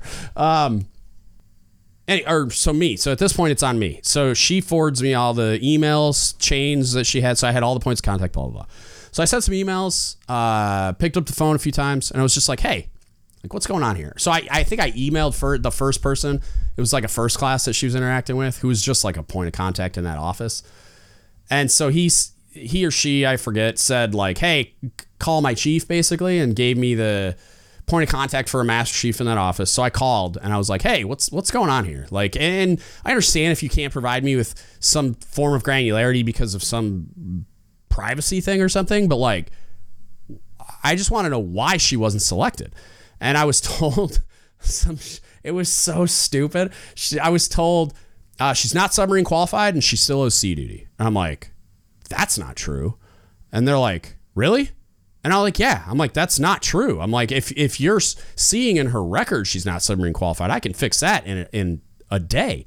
Like, I'll have her bring me the documentation tomorrow and I'll email it to you. And she's like, oh, great. And then the other thing was, um, somebody they said the force cs had said she still owed sea time It's like that's not true either i was like i will get you emails from the force cs and the detailer saying that that is unequivocally false. And she's like oh great. That would be great that would fix it. And i'm like really? Like you're just going to turn it back on? Like she's like yeah get me that information. Get, get me those emails and get me and so the next day i like because i knew the force cs personally and i knew the detailer personally like buddies of mine. And so I got on the phone and emailed and Facebook messaged and whatever. And I mean, the next day, she CS1 brought in her proof that she was submarine qualified, and it brought to light like, hey, you need to scrub your record because this is ridiculous. This should be in there and fixed already. She's a board eligible first class. Like you, I mean, so we had a mentoring session in that regard of like, you need to do all these things to fix it in your record, not just hand it to me as a scanned PDF to fix this one problem that you have. Because in that in that way, she was correct that it could have affected her making chief or her getting selected. Um, I mean, probably less so getting selected for the officer program, but still, it could have affected it. So she scanned me all the documentation and emailed it to me. And then I, the next day, because I was Facebook messaging people after hours, like, hey, I need this tomorrow. I need you to just shoot me an email saying, uh, this is untrue. She's com- completed her sea tour. The submarine CS submarine detailer has no interest in in detailing her back to sea. And even it this, this was the best part of the email. Shout out to Josh. He's in the email. He said even if you don't select her, she's going to shore duty. Like I'm not. If if she she's not a an asset that I'm going to detail to sea duty in, under any circumstance because she's done with that tour and will go to shore duty. So I sent all that stuff up and that I mean, I was standing by for an answer from them or something. We got a letter uh, saying, yeah, and they did it. They were doing like a some kind of celebratory all hands call thing, and of course, my I'm down in my basement office thing cubicle uh, doing work, and my CMC comes down and like it's like smacking me on the back, like "Good job, man." I'm like, "What are you talking about?" And he's like, "Yeah, oh, you didn't know?" And CS1 got selected to go to the White House. And I was like, oh, cool. And just went back to what I was doing. And he's like, I heard you got like super involved and you like called them and did all this stuff. Like she had got dropped from consideration. Cause like I guess when the, I wasn't even there, I don't know why, but whenever it might have been, she got like called into the admiral's office and congratulated, kind of thing. I don't know if it was. I would have been at an all hands call, but um, if I was at work, that's another story for another time, kids. Um, so I was at my desk and and I'm I'm assuming they just called her in to notify her, handed her the letter, blah blah blah, and uh, she said I was dropped from consideration and senior like got involved. We sent them this. They told us why finally, and then we submitted the things, and it got turned back on, and then I was selected. And so like he was over the moon, and I'm like, dude, I, I just did my job. I was so unimpressed, like. Like, and I thought he should be unimpressed too. We were, we almost started arguing about it just because that's, you know, uh, the type of dude he is. Like, and he, in his mind, and it was, looking back, it was extremely valid. Is he wanted to reinforce that type of behavior in his Chiefs because it wasn't normal. And he's like, most people, when they got the rejection email, would have just let that lie and been like, I don't know, I guess, you know, something. They screen people, they're the screeners, and they said no, so time to move on. And that's as as an answer, like telling me like that's disgusting to me. That's a leadership failure to me. Um, but I don't think it's I don't think what I did was exceptional as far as like what I expect out of a leader in that position, right? Like I it maybe it's exceptional when you're looking at the status quo, but I don't believe that that should be the status quo. I believe what I did should be the status quo. I didn't do anything. I I, I spent an hour or two on that. You know what I mean? Like it's not like I spent weeks like arguing and elevating it and doing all this crazy advocacy. I said that was like just a thing I did that day. You know what I mean? Like it wasn't a big deal to me. It wasn't like a huge time or effort suck, you know, like where I, I really put my back into it or anything. I mean, it was like it was super easy. And I mean, I had kind of like half forgotten about it when he came down and like was telling me what a great job I did. I'm like, what are you talking? I would expect any chief in the same position to do the same thing I did. And if necessary, elevate it to the CMC. And I would have went and stood on my CMC's desk if I had to. I wouldn't because, you know, he would have engaged immediately, but if I had a different CMC, you know, like but yeah, I, I in this in much the same way that because that's the that's likely going to be the result is you're not going to have to put a lot of effort into it. I've done it with pay too. I got on the phone about a guy I had on my last submarine where it was like he so we um, discovered that his basically like his his time and rate and and um, advancement dates were wrong. So we mapped him to E4, but when we looked back, we saw that there was a bunch of stuff jacked up with like his pay dates and and time and rate dates. So what it ended up being was he should have gotten a whole bunch of pay that he didn't get, and he would have been eligible for second class earlier, um, based on all these things. And it's just like I got on the I, I had to like pull some teeth. Like I was put pressing our admin people pretty hard, and then uh, the YN2, who's just he's a YN1 if he's not a chief by now, which he probably is, but um, he got mapped to YN1 while I was on that boat. But he at the time he he just called me in the office. He's like, "Hey, I got this chief on the phone from PERS. He wants to talk to you about this guy."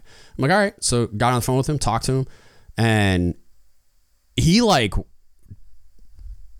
he did some chief magic that fixed it in the best possible way that day, that second, and got him all his back pay, and, and like, and then voila, he's met, he's eligible for second class, all without us having to go through this like crazy administrative process of like appealing thing. I might have had to do like a BCNR and stuff, and instead, this chief at at PERS like just fixed it because he he was able to, and he knew it was the right thing to do, and he didn't need to elevate it, and whether he operated in a gray area at all, I, am not sure. Like as far as like procedurally and stuff, I don't know. It felt like maybe there was a little bit of that where he was just like, I should probably go talk to my supervisor, but I don't think I need to. This is pretty cut and dry, and I'm just going to do this and fix this for you. And a little part of that was because he was on the phone with a senior chief.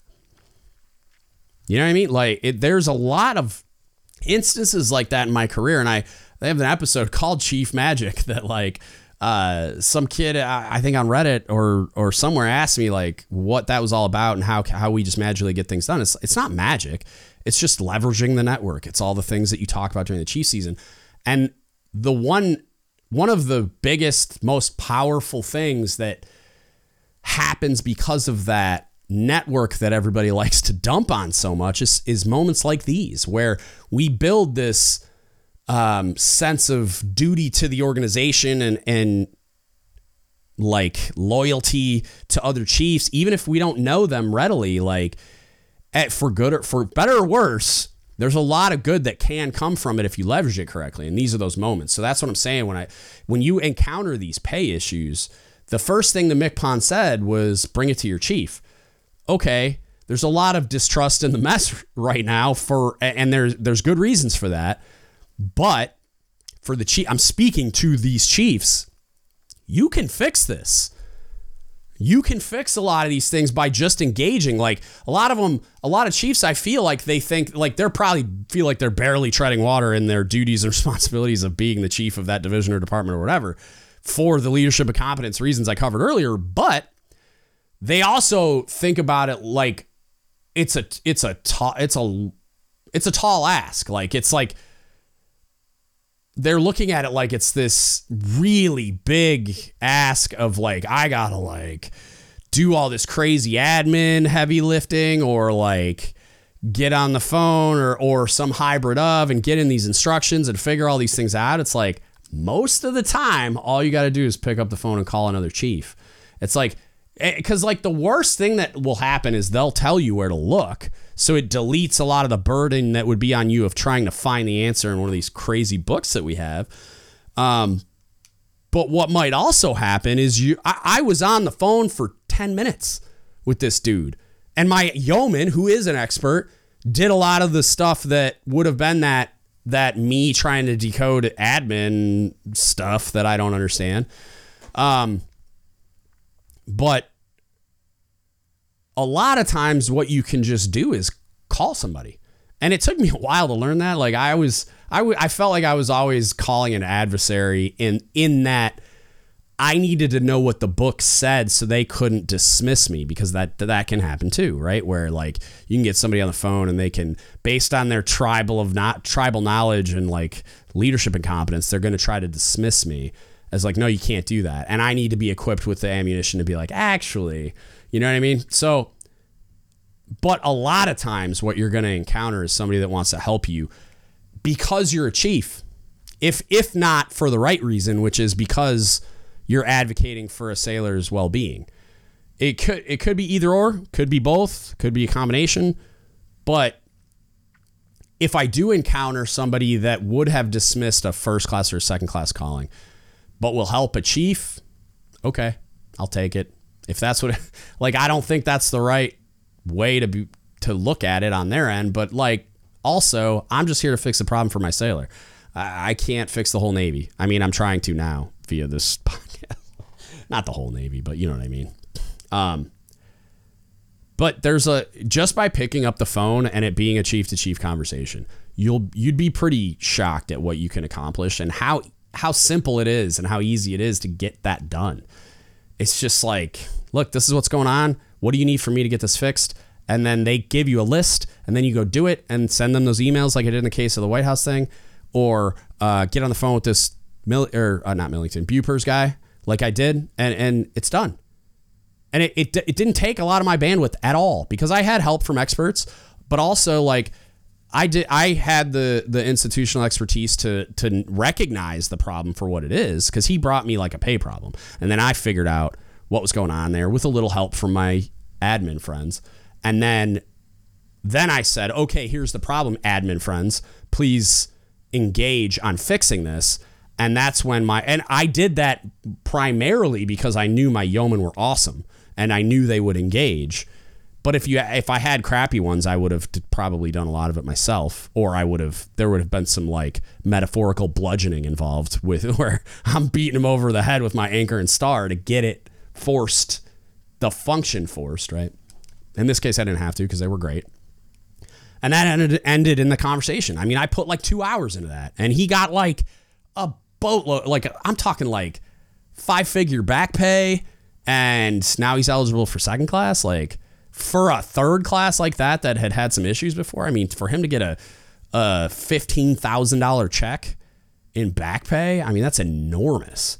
That he didn't even know he was owed until we like dove into this because he brought me some pay issue. Like I think I was supposed to receive a little more money than I did, or or he brought me like my LES says the wrong pay grade. I think.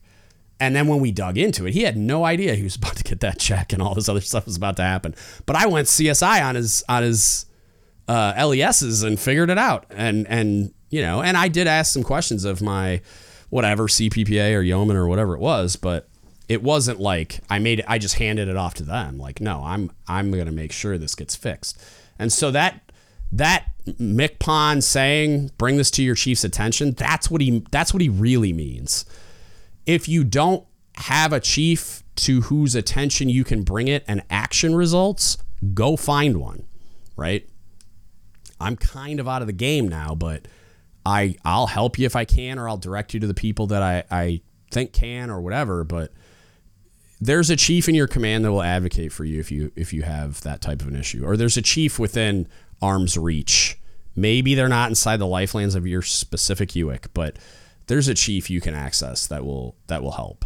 Um, and and there were some people in the comments of that Reddit thread saying, you know, like if your direct chief won't help you, don't don't infer, which some of them did, that if one chief won't, chief won't help you, none of them will. Right? It's a human organization. Right? It's built of human beings who are wildly varying in in every way. Right? So you can encounter a, a guy like me, and I mean, that's those two sailors were CSs. That doesn't mean I, I I've done two be- successful BCNRs in my career. One of them wasn't for a CS; it was for an A ganger, um, where we got a bunch of back pay. He went from being a, a, senior second class to a board eligible first class, who picked up chief the very next cycle that he didn't even know he was eligible for. So he went from being a second class to a chief in like, I mean, it was like eight months. It was it was a very short period of time. Um, like his head was probably spinning, but it's I, have advocated for and fixed problems for uh, like on active duty a ton of sailors that were not in my division or on, in my direct sphere of of influence and responsibility all the time. And it's just like there's someone out there that will help you. You just got to find them and sometimes that can be the uncomfortable and arguably painful part but they do exist. And so there's it's like in the imperfect environment in which we operate. I would encourage those chiefs to do as much as they can without overwhelming themselves because you can't be everybody's chief, even though God help me, I tried. And because it, will it'll destroy you. But also there's there's some there's onus on those sailors. Like you got to go find them. Like that it's operating in the imperfect environment that we are and the, and the wildly imperfect chiefs mess that we have. You got to go find them, but they they exist and I'm happy to help you find them if I can. But I'm telling you, they exist and they are passionately uh, engaging in fixing problems for sailors. But you got to go find them, uh, and that's what sucks about it. Is like if your chief's not that person. First of all, I'm sorry on behalf of the organization, on behalf of the mess, but that doesn't mean your department chief's not. That doesn't mean your CMC's not or your SEL's not. That doesn't mean that the next echelon up CMC's not. That doesn't mean that if you travel laterally to another chief's mess that they're not, right? And there's you can find a chief that'll help you and that help may look like them coming and punching your chief in, in their face metaphorically, like closed door conversationally. But sometimes sometimes that's what you got to do to get things done. Uh, and I've done that too. Uh, all right. So I talked about that one already. Um, there was one thing I thought was really interesting about uh, there was a mother, a single mother who was co-parenting, like still on good terms with a parent. Um, and they were saying like the Air Force has a policy. Apparently, that's what this person was saying. I haven't looked it up, but uh, apparently the Air Force has a policy where uh, co-parents get co-located like married couples do. But because this couple had gotten divorced, the details were just like, nope, sucks to suck, nerd. You're going to Sea Command, and she's like, uh huh. Because then you got like, how do you you have childcare issues you have to solve? So this feels like an underhand pitch to MCPON, right? The Air Force is already doing it. Walk over to JoAnne Bass's office, copy your homework, and get the CNO to sign off on it. Like this is this is like Admiral Richardson authorizing female buns in the through the hole in the ball cap. Like this is one of those ones where it's like I mean maybe there's a little more involved because you got to get an instruction revision approved, but you could fire out a NAVADMIN tomorrow. And and it's not going to fix her problem immediately, but it's going to prevent future problems from occurring and then eventually she can use that NAVADMIN slash instruction revision to co-locate with her co-parent which makes all the sense in the world and removes a tremendous amount of stress on those people that you guessed it can cause acute mental health issues that we're so concerned about. So maybe take the win. I mean, this is like this isn't a super easy fix. So go talk to the the goat. Go talk to JoAnne Bass real quick and uh, copy your homework. Like I, I literally did that once. God bless the Air Force. Like I know a lot of people dump on them, but they're doing a lot of things that like it's kind of weird. It's like there's there's like a a progressive the prog- word progressive in the in the political ether is not what I mean. Um, within the Air Force, it seems like a progressive branch where they're trying they really are trying to make quality of life better for their service members and they're trying to modernize a lot of things and do a lot of things that just make sense that the military has largely been uh, resistant to. And um, I think there's a lot of things that they do really well. Um, I worked with the Air Force when I was on Fort Lee. Um, there's some things they do that I I passionately disagree with when it comes to the way their like leadership hierarchies work. Where uh, and this might be isolated to just this wing, but like they were doing things like um, letting sailors go, like just circumvent the entire chain of command effectively stripping every NCO of their authority, and they could just go drop stuff anonymously in this uh, like drop box outside of the wing first sergeant's office, and then they they would then the wings descending on the MTLs, which is like an NMTI equivalent, uh, or the instructors and saying why are you treating poor Airman Timmy wrong, even though they weren't. You know, like it was bizarre, but doing a lot of things right. And I totally copied their homework when it came to the Airman Leader Program. Uh, if you go to Fort Lee, uh, like to this day, I still I follow social media. To this day, they're wearing colored ropes, uh, and their airman lead or the leadership program. I'm assuming it's being implemented in the same way. They might just be throwing ropes on people and ignoring the rest of it. I don't know, but I copied their instruction. Like I went and got the airman leader program instruction and the little handbook they had for the student leaders. Um, and I literally just went through it and cha- like translated it into Navy and called it the student leader program. And same color ropes, same everything. And I did that on purpose, not just because it was easy to copy it, but because we were in a barracks that we shared it with the Air Force. Um, so there was like 500 plus airmen uh, in the building, and then we had generally like 150 ish students, so sailors in the build, same building, right? So we shared the building, we shared the common, a lot of common spaces. Uh, and the when I was the chief of the NMTIs, like I, wanted um, I wanted to work really closely with the MTLs because it just made sense. Like I wanted us to be able to like cross pollinate. So like if an MTL sees a sailor doing something wrong, they can light them up, and I empowered them to do that. Uh, because that's how the military works. I mean, any NCO is like you're subject to the UCMJ all the time, so like rank matters uh, in the hierarchy, and I wanted, I, it was like a force multiplier too, because we were all undermanned. So if we work together with the MTLs, everything works better. Um, and vice versa, right? So, and I wanted the student leaders to be able to work, and so it made it that it made it a lot easier for them to work together as student leaders because the, the you don't have to translate everything into Navy or Air Force. Like they just recognize the ropes and they're like, oh, you're the person I need to talk to. Same thing with the MTLs. It's like if you want to correct something a sailor's doing, you just snatch up the nearest colored rope and say, hey, fix this uh, and it worked. Um, and they're still doing it to this day. They're still putting ropes on on student leaders. So uh, I copied the Air Force's homework so hard.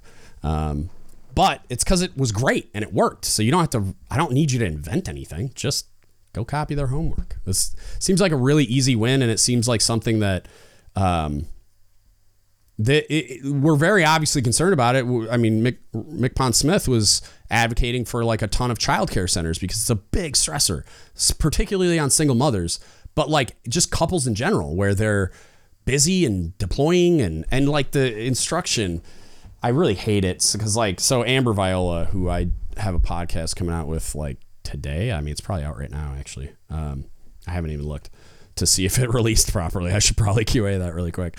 But um, we talked about uh, like so she.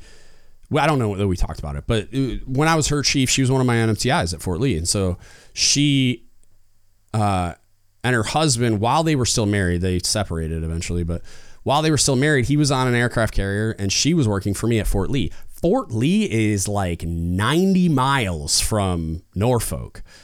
So think about the the challenges there. I think they were living like in the uh, in the middle to split the difference, but like and the carrier was in the shipyard and there was still a bunch of just insane demands because the ship didn't seem to care uh, that that Amber had to go to work ever.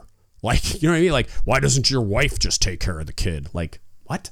She's active duty military, you dolt.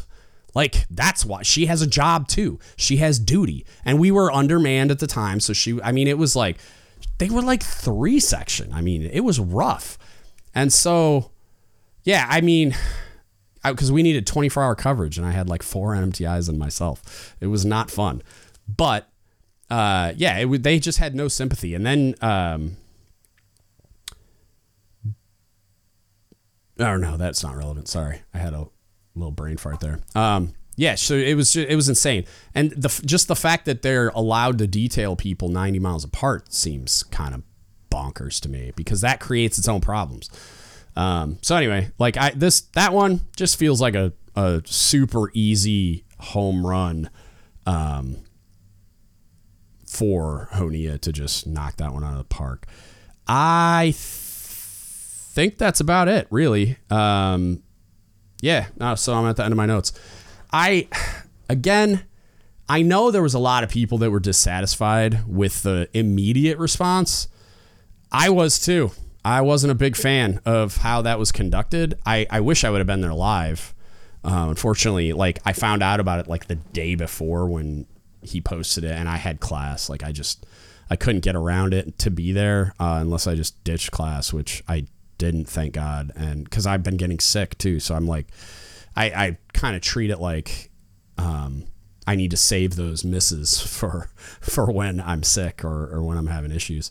So, um, but like I said earlier, I, I really feel like we need to let it let him process. Like give give it a give this slow connection a minute to buffer, and then hopefully once he's able because it is it was a ton to digest for me and like i didn't even have to respond to all of them like i just did a two hour podcast con- uh, like on a which is just like a commentary on some of it right? And, and uh, i mean you know some of it's just because i i'm i talk a lot. I like to analyze things but it's yeah I, I would give him the benefit of the doubt for now. Uh, like leave your pitchforks and torches in the closet let the man process the insane amount of information and feedback you provided him. And um, see what comes of it. Because the there's two there's two things that I would say as far as like like give him a minute to process it give his staff a minute to process it. And then after they said the coming week to review it so don't expect results at the end of the week which we're almost at Give it a few more weeks, even a, even like a month from the AMA. Then start tagging that PAO account and saying, "Hey, when are we going to start seeing some answers and or results, like action?" Um, because I don't know that they're going to think to publicize it in that way. I hope they do. I hope because it seems logical that that that PAO staff um, would say like, "Hey, we got these questions and it from Reddit, and now that we have the answers, we would publish them on Reddit." And it sounds like that's what they intend to do. Um, but I would say give them some time to formulate those responses and or take action, like they seem to seem to have. Uh, I don't know what action was taken and if it was effective in Coronado with those moldy barracks rooms, but hopefully, it, I mean, if the MCPON contacts you and you know is all fire and brimstone, I would I would hope you rapidly course correct. But you know, I don't know, uh, and and he, you know, that man's got a lot going on, juggling flame chainsaws. So is he going to follow up? I don't know. I don't. I don't know. Are the CM the ten CMCs that are probably between him and that barracks manager going to follow up? I would. I would hope so. I would think so. I would assume so. Um, but you never know. So I would I would hold off on the torches and pick, pitchforks. Give him like give him like a month to process, formulate responses, which hopefully you'll start seeing trickle in before that on Reddit. Like they'll they'll start like they'll type some stuff up and then copy and paste it real quick and say, does this answer your question? Um, but then the action based stuff, the stuff that requires actual action, that I mean, and not just like him calling somebody and punching him in the face. That's a quick fix, but I'm talking like the like the one I was mentioning with the the co-locating co-parents. I mean, I think you could have a NAVADMIN out in a month or two, but I I've never been involved in a in a Navy wide instruction revision. I've been involved in command level ones, and I mean even those take a while to route. So, but but deciding at the highest levels to make that type of a decision and then shoot out and NAVADMIN, I would think you could do that in a month if you're really like pressing it. Um, and I think there's there's a lot of value in pressing it because you could return a very tangible and meaningful result to the people in that thread that asked for it, and that's going to turn into like that's a big win. That's a big uh, publicity and or credibility uh, win, and that earns you some trust from that group of people. Like, hey, I'm not just saying this. Like, I'm not just coming to Reddit to say, look, I'm on Reddit and like I did an AMA. And it's like, cool. What are you going to do with everything you just learned? What are you going to do to fix all these problems? That I think stuff like that that you could do quickly, you should do quickly because it's going to earn the trust of a lot of people inside the organization you're charged with running. And and the, it's the group you're charged with advocating with. So i have no doubt in my mind like he that stuff meant something to him and that he really does want to make meaningful change in a lot of those ways. But a lot of that stuff is slow moving because of the suffocating bureaucracy that we exist in. So i don't know. Like i'm i'm cautiously optimistic is is probably the best way of expressing it I don't have enough data points to be like just optimistic. um, also, that's just kind of my wiring. It's kind of my default, but I think I I because I and I've I've discussed this a little bit with some people. I don't know Honea personally, um, but people that I I know who do, I've heard a lot of ridiculously positive things about this guy. I'm still cautiously optimistic because past experiences inform um, my outlook quite a bit. But maybe this guy's different. maybe he is. Um, I try even even with my uh, my outlook, my pessimistic, nihilistic view of the world.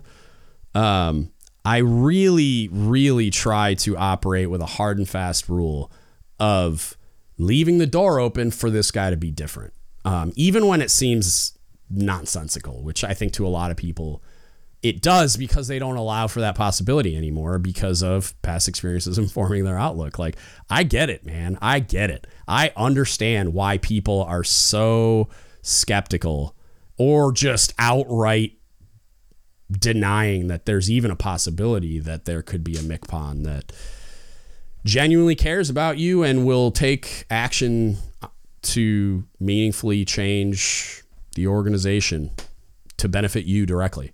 Um, and that any of those changes would even materialize while he's still in office. Like, uh, everybody likes to, and even he said, which kind of irked me, you know, like even he said certain things. I don't plan on doing that anything anytime soon because it's hard.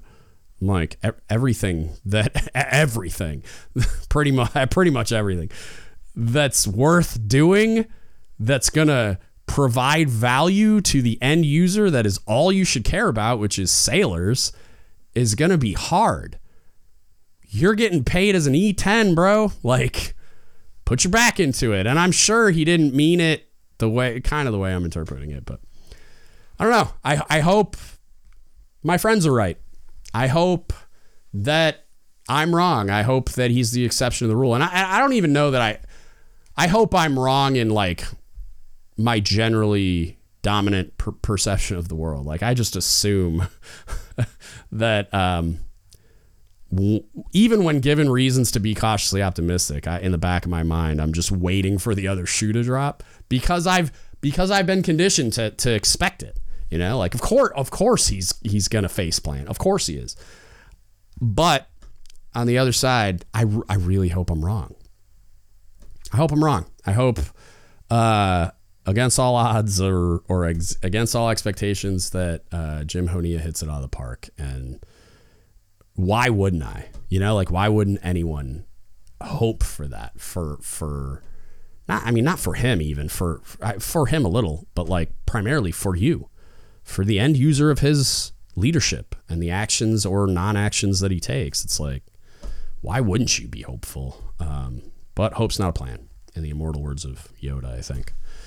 Uh, I'm gonna wrap this up. It's already longer, like by an hour, than I thought it was gonna be. Story of my life. Um, I'm I'm open to any kind. If you have if you have more specific questions, uh, I'm open to answering them. But this is this is gonna be my I guess my uh, the extent of my commentary on that Reddit AMA. I'm really glad it happened because I think you opened a door that you can you can never shut for the all the subsequent MCPONs. Um, and even like the fleets and forces, I think I think you kind of just you put them all on the hook for being able to do this.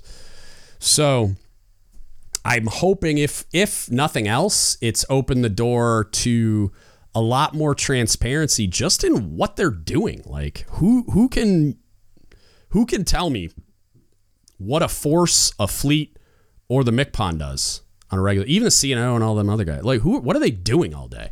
Like what are you getting paid to do that is meaningfully meaningful to me at all? Right? Like we just don't know. And that doesn't mean they're not doing anything. That just means we don't know. And so hopefully, if nothing else, this has opened up the door to things like a podcast that's not atrocious. Looking at you, CNO. Uh, uh, YouTube channel where there's engaging content that's showing me like, okay, do his all hands call. And don't film it with an iPhone from 100 yards away. Like put him put a mic on him, get a real camera maybe a couple cameras and someone edits it with some transitions. Ooh, like you know what I mean? Like get the uh, let the MCs go go nuts. Like give them a check, cut them a check or whatever, and let them go buy equipment and if they don't already have it and, and do the damn thing. You know, like let them let these E4s and E5s really take charge of this and make an internet presence on all these platforms so that the MCPON's information is accessible to that group of people and not just accessible like it doesn't cause me pain to engage with it you know? Like i want to watch it just like and i'm not saying you gotta like do anything weird just like make it a quality recording good audio maybe some transitions if not just a good angle where i can actually see you and then publish it as a podcast as a video podcast as a whatever as a youtube thing as all of the above because it basically they all kind of work together so hopefully it opens the door to that. I think that will help a lot. Um, I think a lot of people mis- wildly misunderstand what those people exist for. And I can't even tell you what they do on a daily basis. I can speculate based on some like things I've heard and read and whatever. But um, yeah, I, I'm I'm hopeful that if nothing else, we gain that. But you never know. Um, with that, if you need anything from us, hit us up. Don't give up the ship podcast at gmail.com. You can Facebook message us, don't give up the ship podcast, or you can DM us on Instagram or Reddit or Discord at DGUTS Podcast. Um, and then, you know, I mean, as always, I'm open to all the criticism, questions, comments, concerns, whatever. So don't be shy. And then uh, if you want to support us, you can go to dgutspodcast.com. There's a donate button on the website, or you can go over to Don't Give Up the Ship Apparel, get yourself uh, some Naval Pride and Heritage gear you'll actually wear in public. It's at dgutsapparel.com. Uh, and then you can support us on Patreon. You can go to patreon.com slash dgutspodcast. There's five tiers from five bucks to a hundred bucks and everything in between. A lot of benefits, a lot of really cool engagement opportunities and such. Uh, if you're willing to do that, God bless you. I'm still amazed that people are are supporting us uh, via Patreon just because it just feels crazy to me. I don't know, but I love every one of you for doing so. It allows a lot of things to happen. It allows this cool video setup that I have. It allows me to pay all the bills and not come out of pocket in doing so. It'll, it's going to allow for expansion of the platform over time, uh, and I'm just super appreciate appreciative of of all seven of you. Now it's slowly growing. Um, it's it's amazing, and uh, yeah, if you can do any of those things and support us in any way, and if you can't commit dollars to it, I completely understand, and that's totally fine. Um, you can like, share, subscribe, review on all the platforms for all the things. Subscribe on YouTube, uh, get all the video podcasts that way, um, and it help us grow in that way because like you need a thousand subscribers now, and like I think it's like four thousand hours total of like watch time to get monetized. And so even though I have uh, the views I don't have the subscribers, and I think the views have to be within a certain amount of time. So, like, one of the videos has like 11,000 views, but it's from forever ago. It's that Chiefs package one I did, uh, which was like the only video on the channel for like six years.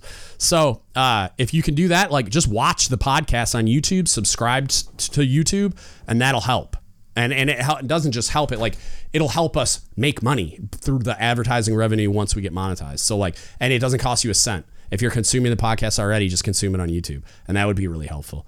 Um, or both. You know, like if you want to watch it and listen to it in the car, or whatever. But like subscribing and doing it on YouTube, tag your friends, share the videos, like all the things help, right? And it doesn't cost you a dime. Just click a few buttons. So.